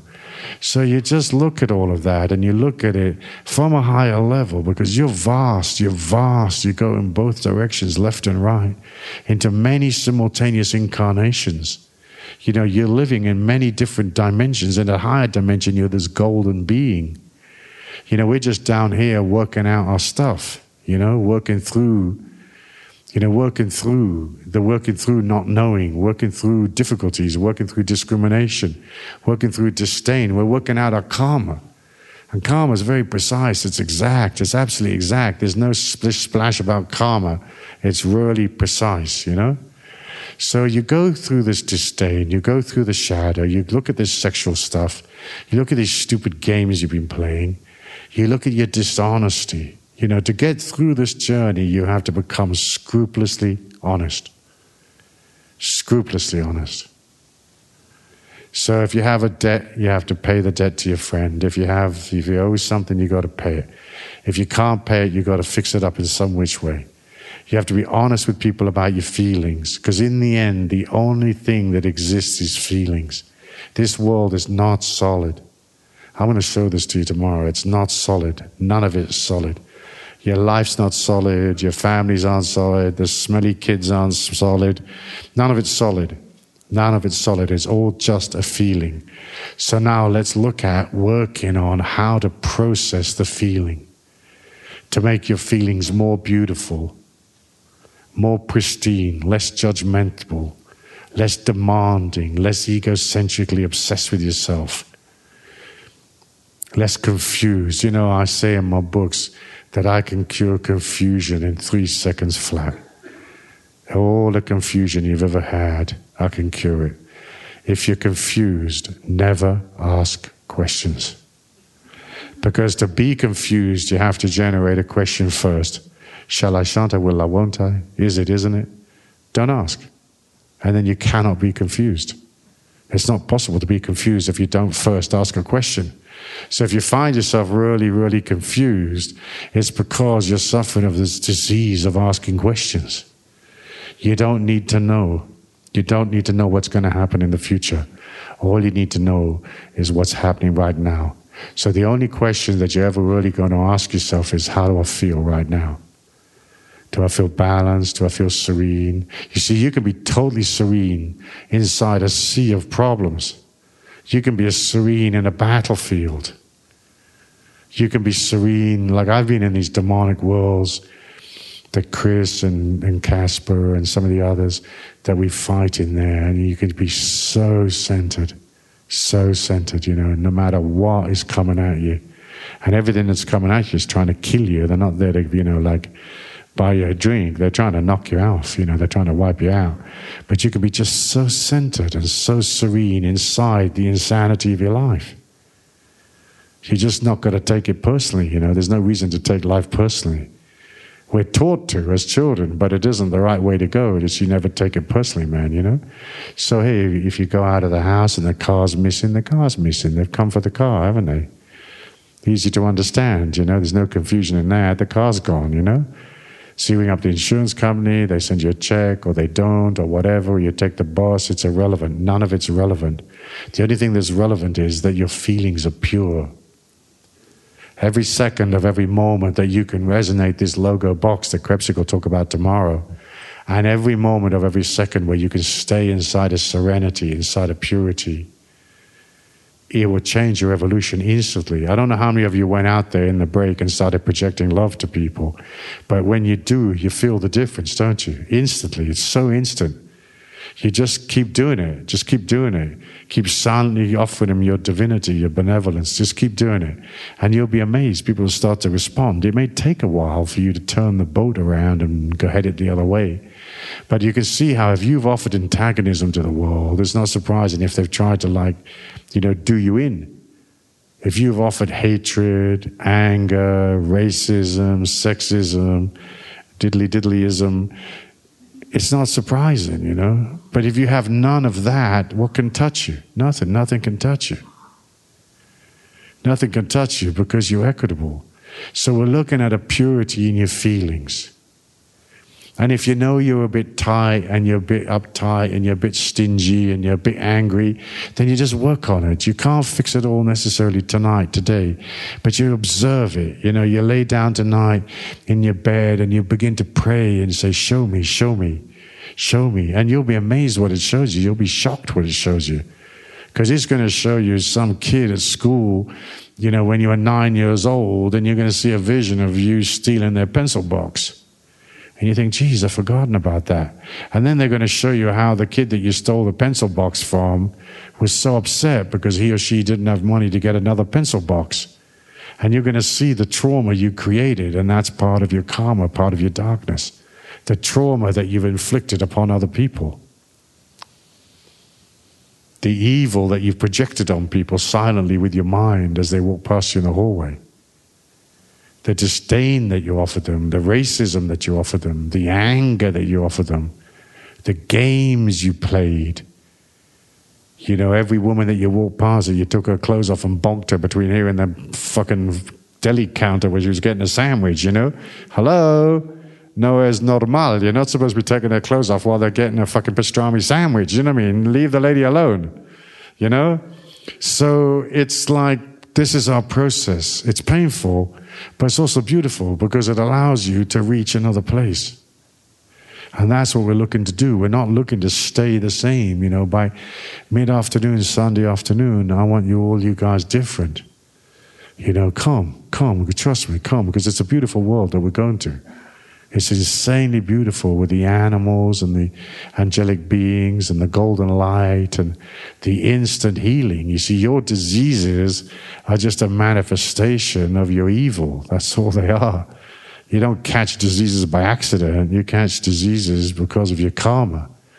And diseases that develop in your body, that like you know, like sort of arthritis and stuff, they come out of restriction, they come out of disdain, they come out of all these sentiments once you have a good feeling inside of you and you have the equanimity of a celestial being inside of you that's trying, then the diseases start to fall away very quickly. And the dark influences that are creating the pain inside your body can be removed, you know. So that's our process.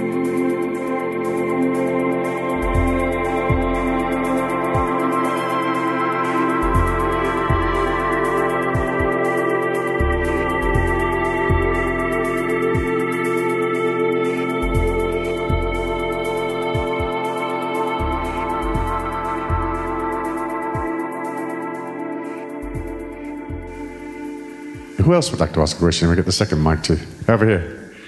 What's the most effective way to process your shadow without doing the ayahuasca?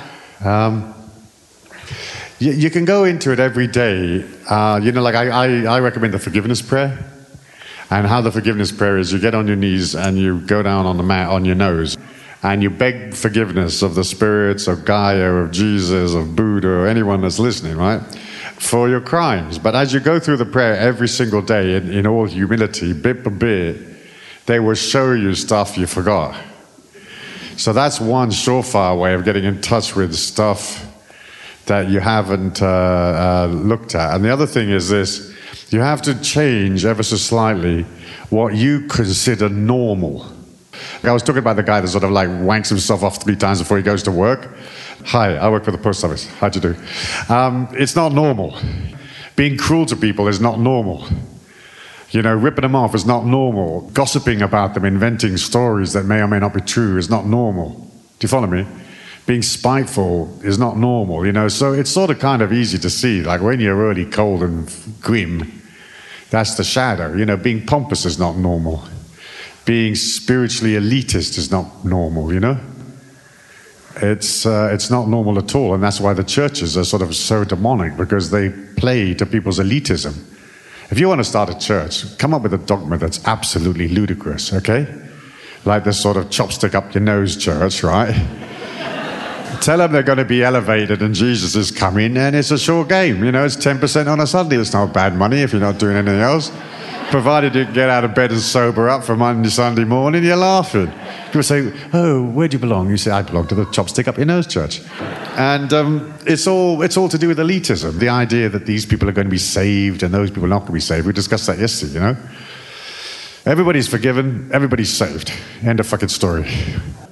That's it. You know, and some of you might wind up in hell, but we'll get you later, you know? I didn't say when we'd save you, I just said you're saved. So it's, it's just it's easy, really, and then it's not easy because your mind and your soul and your being is very, very clever at hiding, extremely clever at hiding. Sort of the predatory instincts, and you can come up with any one of a thousand different excuses to explain um, strange behavior. But strange- essentially, cruelty and a lack of warmth. The two things. You know, I suggest vegetarianism. It's not compulsory, but you have got to become a vegetarian, right? Because otherwise, how do you process the cruelty every time you have breakfast? Do you follow me? There's no way of doing it, you know. So I don't know if there's any other way other than becoming vegetarian. But I'm not saying you have to be vegetarian. But people are very cruel to each other. I mean, they're horrid. They're horridly cold and cruel. And um, and every one of us here has had that crime inside our soul, the crime of being cruel to people or cruel to animals or cruel to our loved ones. You know, we usually hurt the people that are closest to us, don't we? You know, and um, and that's the story here. Who else had a hand up? Just a quick question. Um, when you talk about You can ask a slow question if you want. Ah, I will. No rush. Okay. Um, when you talk about vegetarianism, do you suggest also letting go of consuming eggs and dairy products? Yes, some vegetarians do, you know. Some vegetarians do. I eat eggs, but some don't, you know, so I leave it up to them. But I, I think that stuff like eggs are okay because you don't kill the chicken to get the egg. That's what my old teacher used to say. So he was fine with eggs. I had a question about um, vectors. You had said that some information is coming through on the vectors in on the Earth right now, and I was wondering Vectors? Vectors, the locations, Yeah. precise locations. You alluded to that a few The- times, and I was wondering if you could elaborate on that. I can, I can draw them for you. But all the information that comes to us comes in on a curved trajectory. And um, they come from various uh, celestial dimensions. Um, it, it's probably hard to see at the back.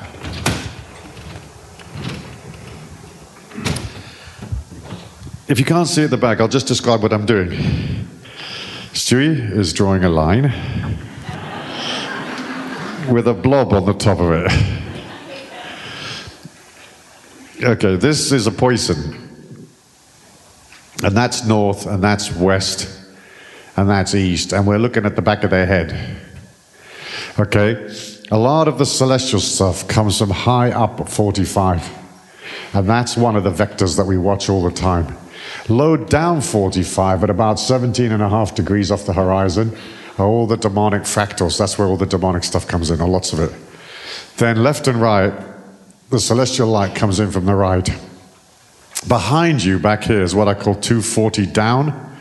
And 240 down is a world of ghouls and demonic entities. So all the dimensions behind are, generally speaking, um, demonic dimensions. So up here is the celestial dimension, but low down on the right, let's say north northeast, halfway between north and east. Low is all where all the demonic comes, stuff comes from. But the demonic can come from straight ahead, and it can come from low to your left.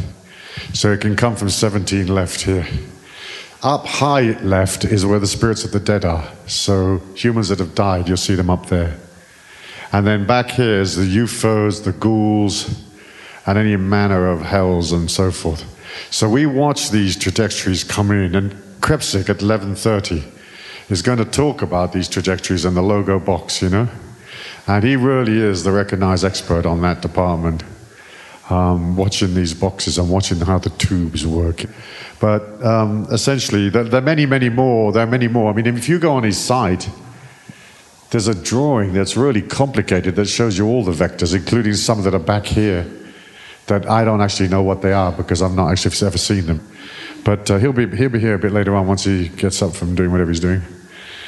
We'll ask him about it. But essentially, the biggest vector is the vector of the return of Gaia, you know, and the morph, because the morph's coming through this earth plane. Did some of you see those people here in the front last night dematerializing? Yeah, can I show you, see your hands? Yeah, so some of you saw that. So that's the morph showing you the people disappearing, you know? I mean, they're just not there, right? So the morph is this light source that's coming through from another world, okay, another dimension. And when I say another world, I don't mean Pluto or out in the stars. You know, these other worlds are very close. The Luna is halfway between your elbow and your wrist when your arm's out. That's where the spirit world starts, right there. So the morph crosses our light and creates striations, interference patterns. Okay, and the little exercise I tell people to do is I say, put your fingers together and hold them up towards the light. And you'll see these little black lines between your fingers. You know, if your fingers are too wide apart, you won't see them. And if your wing fingers are slammed shut, you won't see them. But if you just have ever so slightly cracked, you'll see some black parallel lines. Do you guys see that? Yes, we see it, Stewie. We knew they were there. We knew it. The teddies told us. So those are interference patterns of photons of light that are trying to slip between your fingers.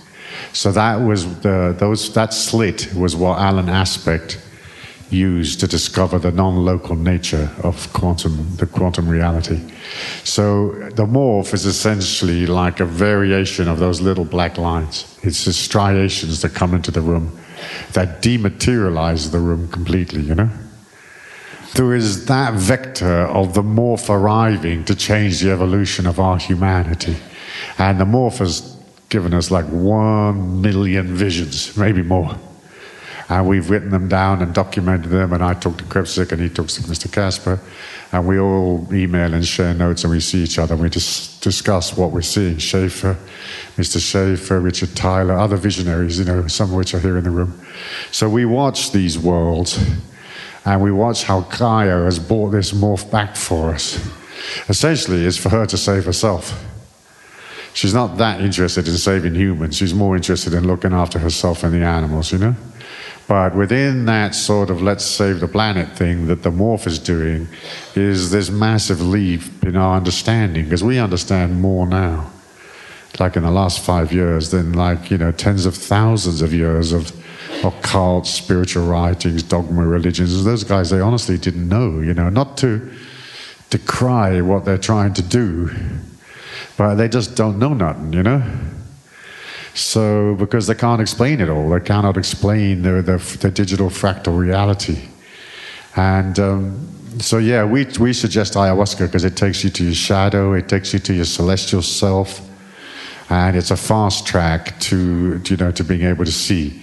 But you can also develop the ability to see, and many, many, many people have, you know, through serenity. You have to meditate. You have got to learn to meditate, you know, 24 minutes a day, get the heartbeat uh, metronome, and learn to meditate. And um, then through that meditation, you just arrive at this serenity. Eventually, you'll find that you live in these other worlds more than you live in this world, you know this world starts to look very strange to you. You know, like, oh, I don't think I want to go out for about a year and a day. Because you're just going to want to hang out in nature, forest, animals, you know, that kind of stuff. So, yeah, the vectors are very important to us because they essentially are what are going, what's going to save this world. Is these vectors that are bringing in and carrying in information into us and that are changing the evolution of our planet, you know. Did I tell you the story of the solar logos? No? I have? Yeah. Carry on. Next question, please. Good morning. Who said that? Over here. Thank you.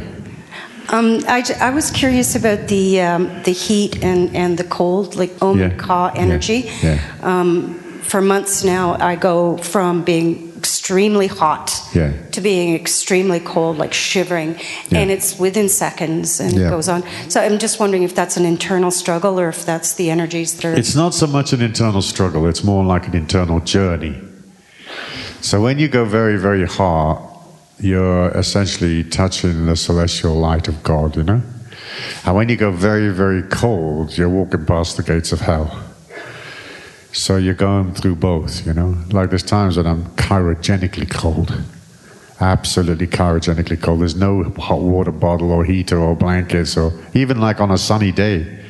It could be absolutely cryogenically freezing cold. And in those times, it is actually very painful to be that cold because you feel like you're going into some kind of hypothermia, hypothermic state. But um, it does pass, like everything. You've just got to hold steady and it will pass. So, yeah, so when it's very cold, you're in hell. And when it's nice and warm, you're up there with the angels. Next. Stuart, regarding the healing last night, um, my question is: is that there's so much activity going on in this dimension? Are they are they working with them in, in another dimension, in another? Yeah, definitely. They're watching another world all the time. Right. So they're watching the presence of the demonic inside the person that they're working with. Because I'm not seeing that other world when I was watching it. No, but night. it takes a specialist to do it, you know? Like I see it a bit, but it's not really my expertise. You know, my expertise is the car. You know, that's my expertise. So I don't do much of what they do. I I do exorcisms, but I'm not allowed to do them anymore. Like the sort of beings that run the show won't let me do exorcisms, you know. But um, I, I do those. But like I would do one if it was really like like an emergency, you know, or something, you know, like somebody was really in trouble. But essentially, I'd leave it to them, you know. But all disease and all dysfunction and all fear is just the presence of the ghouls in your life. You know, I don't know that there necessarily are any diseases. I mean, sure, there are viruses and bacteria that you can, you know, analyze in a petri dish and so forth.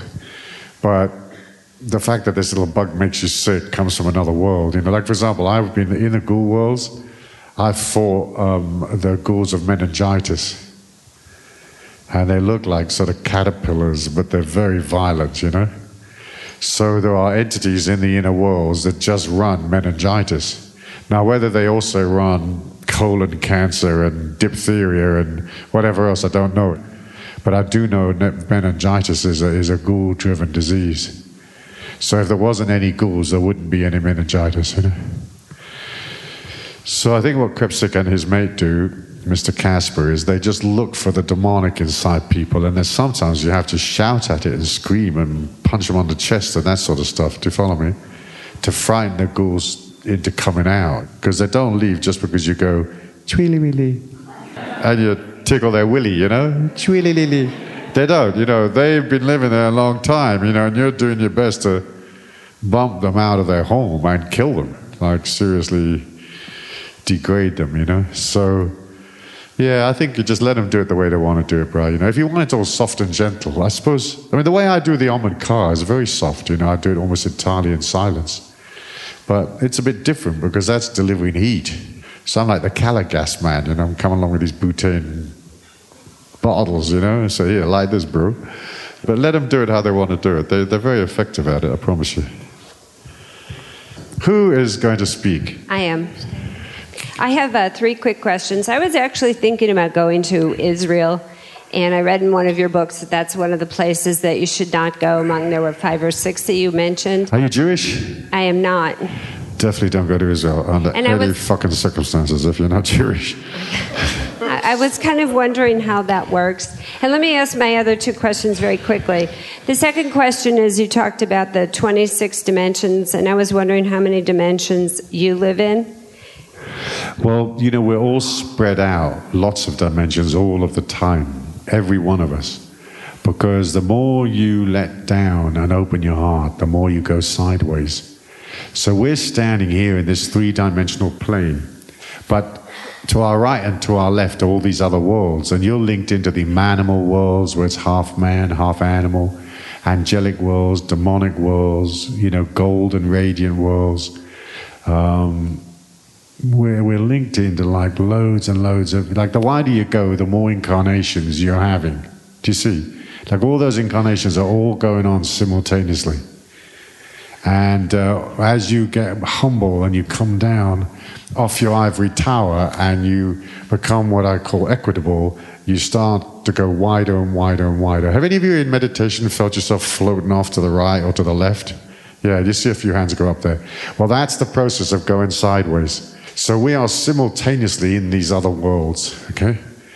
Um, so how many worlds do I live in? I haven't got a clue, you know, but lots, you know, obviously lots, lots. And there's other times where I'm in worlds that are, are so um, technically complicated and beyond me. I have no sense of where I am. I don't know where I am. You know, I couldn't tell you whether I was in 27D or, you know, you know, some little village, and I've got no idea. In some of those worlds, there's no up or no down, and there's no left and there's no right, and so you can't even tell whether you're standing up or up, or whether you're upside down or standing upright. You know, yeah, they're moving so fast. There's no horizon, so you can't tell. So essentially, it's, my system is so chronically simple. I have to make it technical and complicated, so you guys don't feel ripped off. But we could do it in two minutes and all go to the pub because um, it's essentially it all comes from your benevolence. It comes from your humility. And once you're humble and you're quiet and you do learn to meditate then once you get into this serenity you'll start to go sideways. And as soon as you go sideways you'll see these other worlds. You'll see these multi-dimensional heavens you know? Um, we do believe that the magical forest where the animals live is a 17 dimensional world. But to comprehend four dimensions is hard, never mind 17. So, you know, we could not be possibly looking at the way the actual 17 dimensional world is. We're just looking at our representation of that world, you know? And then think about the God force that's inside of you. Goodness knows how many dimensions that God force is spread out in. Do you follow me? So your flicker of God, that bit which is you, you know, could be, I don't know, in, in 2,000, 3,000, 5,000 dimensions, because we don't actually know how many dimensions there are. Nobody does, you know? And one last question.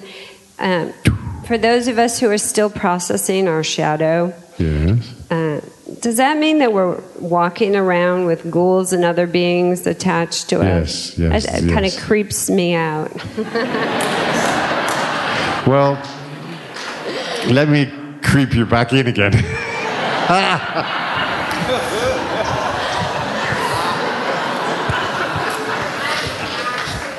the ghouls do not follow Pauli's exclusion principle.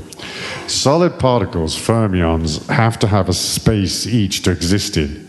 So if you, let's say, dribbled grains of salt on a table, you can see one grain's over here and then next to it's another grain, and each little grain needs a space to exist, okay? Because it is a solid particle. But the ghouls are essentially photons of light, or at least they're in that part of the spectrum. So you could get a hundred ghouls on the top of a pinhead. And there's a ghoul inside a ghoul inside a ghoul, like Chinese dolls. So the fact that you may have 20, 30, 40 ghouls wandering around in your belly is common. Like there's very few people in the world that don't. to follow me? Very, very few.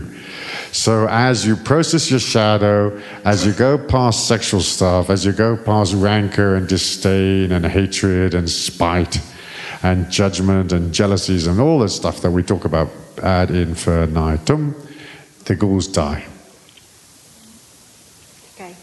And just uh, circling back to my question on Israel, in my lifetime, do you think there's uh, an opportunity to visit Israel or just forget about it? No, no, please, if you want to go to Israel, go, but I suggest you don't. Because you'd be plunging into like the middle of the cool capital of the world, you know? I see. Okay. Do you know what I mean? So unless you're jolly strong, Okay. I mean, I have to go to Israel. I've been ordered to, but you know, not yet. I see. Thank you. And um, so it's just jolly difficult. But then again, I wouldn't, you know, I'd say the same to you as if you decided you wanted to go to Mecca. Do you follow me? Like I wouldn't go there either, you know? So there's certain places which you just don't want to take the risk, you know? And then, hey, if you want to go see the Holy Lands and you're prepared to take the risk, then go take the risk.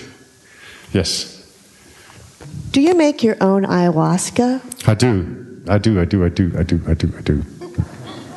Do you recommend that? Um, no. no, not really, no. Um, the thing is, this, it's not the making of the ayahuasca that's dangerous, it's the taking it. So I would not take ayahuasca unless you're with people that are experts, you know? Because we have seen ayahuasca go really horribly wrong on some people, you know? But if you're with practitioners that are qualified and somebody really starts bouncing off the wall, then they know how to bring them back. Do you follow me? Yes. But if you're just doing it with your mates on a Saturday night, uh, it could get really hairy, scary, you know? And also, where you do it is very important, you know? Like, geographically, in a big city is not so good, you know? And then who you do it with. Because as soon as you take the ayahuasca, the fractal codes come flying out of their private parts. I mean, you're looking at masses of them, you know? So if you're with people that are very unprocessed and all their fractals are flying out their private parts at you, you might find you've got more than you can cope with, you know? Right. Yeah, so I don't really recommend people mix up their own brew unless they're experts or at least they've been to South America and understood the process, you know? Okay. And then, hey, if you want to scare yourself, try it. Why not? Let's do this. How many does it say on the box? You know, Uh, do not eat more than one box of these mushrooms. Oh, let's eat two. Hi, Stuart. Number Hello. one, I want to acknowledge you. I think it's wonderful that you're high vibration and you love beer. I don't know about loving beer, but um, I, did, did have a beer last night, yeah, too. Yeah. Okay, and then two things I'm wondering What's wrong with Baltimore? Like you said, not to go to Baltimore. And then the last question is Don't go to Baltimore? yeah. Uh, It's just got a lot of black magicians, or it did have when I was there, you know? So it has a lot of that voodoo history, you know? Baltimore, Maryland? Baltimore, Maryland, the very same one, yeah. Okay. And then last. So I've always found Baltimore's energy quite hard to deal with, you know? I think if you got a choice, I wouldn't choose Baltimore. But if you haven't got a choice, because that's where you live and work, well, you're going to have to just manage, you know? Okay. Okay, and then the last question Have you seen any information about mass vaccinations? And if so, what we can do about it? I mean, that's the stuff that it says in the conspiracy sites and so on, you know, mass vaccinations against avian flu and so forth. Um, people believe that the vaccine is actually the disease. You know, have you read those stories? Where they think if you take the vaccine, you're going to get the sickness. And um, I'm sure they're right. I wouldn't take the vaccine, but you know, it's entirely up to you, whatever your uh, medical professional Never. so I wouldn't take the vaccine myself personally. I'd rather die of the flu than take the vaccine, you know? Much simpler. But uh, avian flu is coming. It's coming big time. It's going to come back huge, you know? But I'm not so sure that it isn't the governments and some kind of nefarious people that are pushing the flu. Do you not get that feeling? Absolutely. Yeah, that like they're mutating it someplace in laboratories and then sort of um, spraying it in planes, you know, that are going to Africa or something. You know, you get very suspicious of them all. So uh, you know, I think they go, I, they want to sort of get rid of people because the pension system is suffering. Well, what I heard is the chemtrails, everyone has breathed in the spores. Yeah. And then when they get the vaccine, it activates the spores that are already Yeah, in the body. yeah, I've That's heard that. ac- yeah. I've heard that theory. I think it's fantastic. I'm sure it's absolutely correct. I had this friend of mine who was a doctor in Oregon, and she was saying that when the chemtrails went over, the next day she'd have like 150 people in her surgery with bronchial chest stuff, you know, from breathing in that shit. Yeah, I'm sure those chemtrails are extremely deadly and extremely nasty. And uh, it's our karma, you know, it's just our karma. It's our karma to be nuked from above, you know. It's like being put in a gas chamber, isn't it? Same karma. Yeah, it's just our karma. You can wear those white masks that Japanese tourists wear in airports, but I find those embarrassing. I don't. Do they embarrass you? Like I find I find those so embarrassing. I just I think I'd rather die of the plague than wander around looking like a Japanese tourist. No, no offense to Japan, please, but just like they look so fucking weird to me, you know. Like yeah, like, you know, I don't know. I couldn't wear the white mask unless I was forced to. I can imagine those people, like making all the people on a plane get, you know, like make everybody wear the white mask, you know? We'd all be sitting there going, yes, yes, yes. A couple more, then we're going to take a break. Please throw these mics around. Yes, at the back, sir, yes. You've uh, written uh, on and off about the goddess Kali, and uh, I was Yes. wondering if you can tell us more about the shield you wrote about. Uh, she grants to some people that Uh, you protection, yes. Yeah. Yeah, yeah, because the, it's the demonic that protects you. You know, that's what keeps you safe. Your celestial self actually brings in the ghouls. And you think, well, that sounds so contradictory, but in fact, it's absolutely true. And you can think of the logic of it. You know, like if you're a candle, the moths are coming towards the flame, you know? So if you're a bright light, the ghouls show up. If you're dark, the ghouls leave you alone because you're one of them. So essentially Kali's power is the is the power of the demonic, you know. But Kali will go through a transformation, you know. She's going to improve herself and do a few Stilwell seminars and come back clean and rather nicer, you know. So I know. I mean, I actually have seen this in the inner worlds. I'm not joking. She's going to go through a transformation and try to become a decent person. So, um, oh dear, oh dear, Kali. Yeah, in those worlds, she's my mother. In those inner worlds, that's amazing. I, fucking hell. What kind of mother's that? It's a child abuse. a Kali for mother. Yeah, she's my mother in those worlds. That's really strange.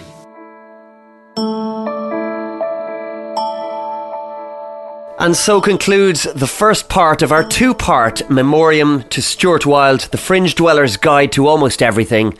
We'll be back next week with part two. In the meantime, I have the power, you have the power, we have the power. Thank you for tuning to Alchemy Radio. Alchemy Radio. Alchemy Radio.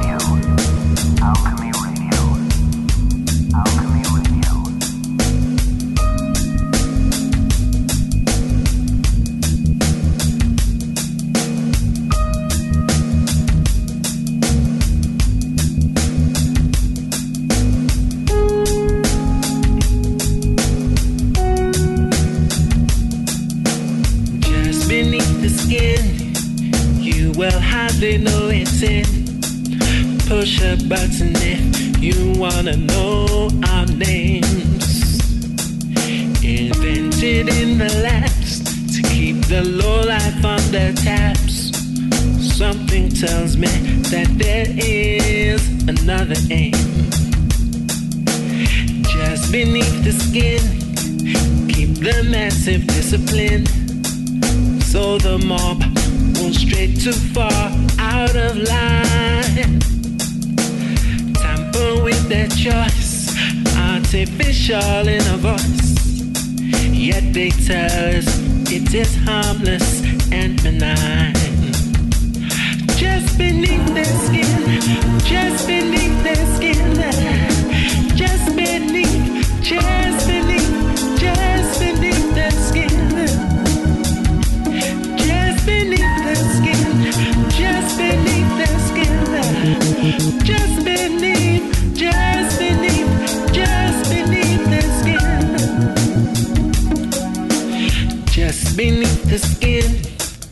cleverly we're taking it. Everybody wants the children free from harm. Before very long, some will think it hardly wrong if a chip is chipped inside their children's arm. And just beneath the skin, like a shot of heroin, in the interest of the world's security. They say we're on high alert. Come on, people, it won't hurt be injected, give them your identity. Just beneath their skin, just beneath their skin, just beneath, just beneath,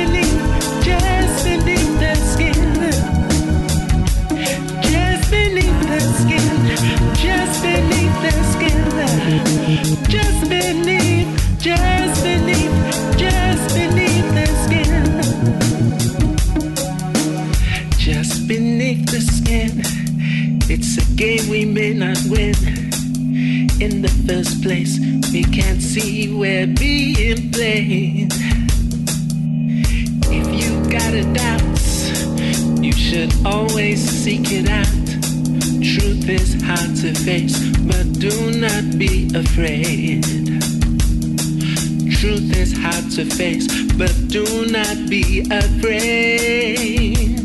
Just beneath their skin, just beneath their skin, just beneath, just beneath, just beneath their skin.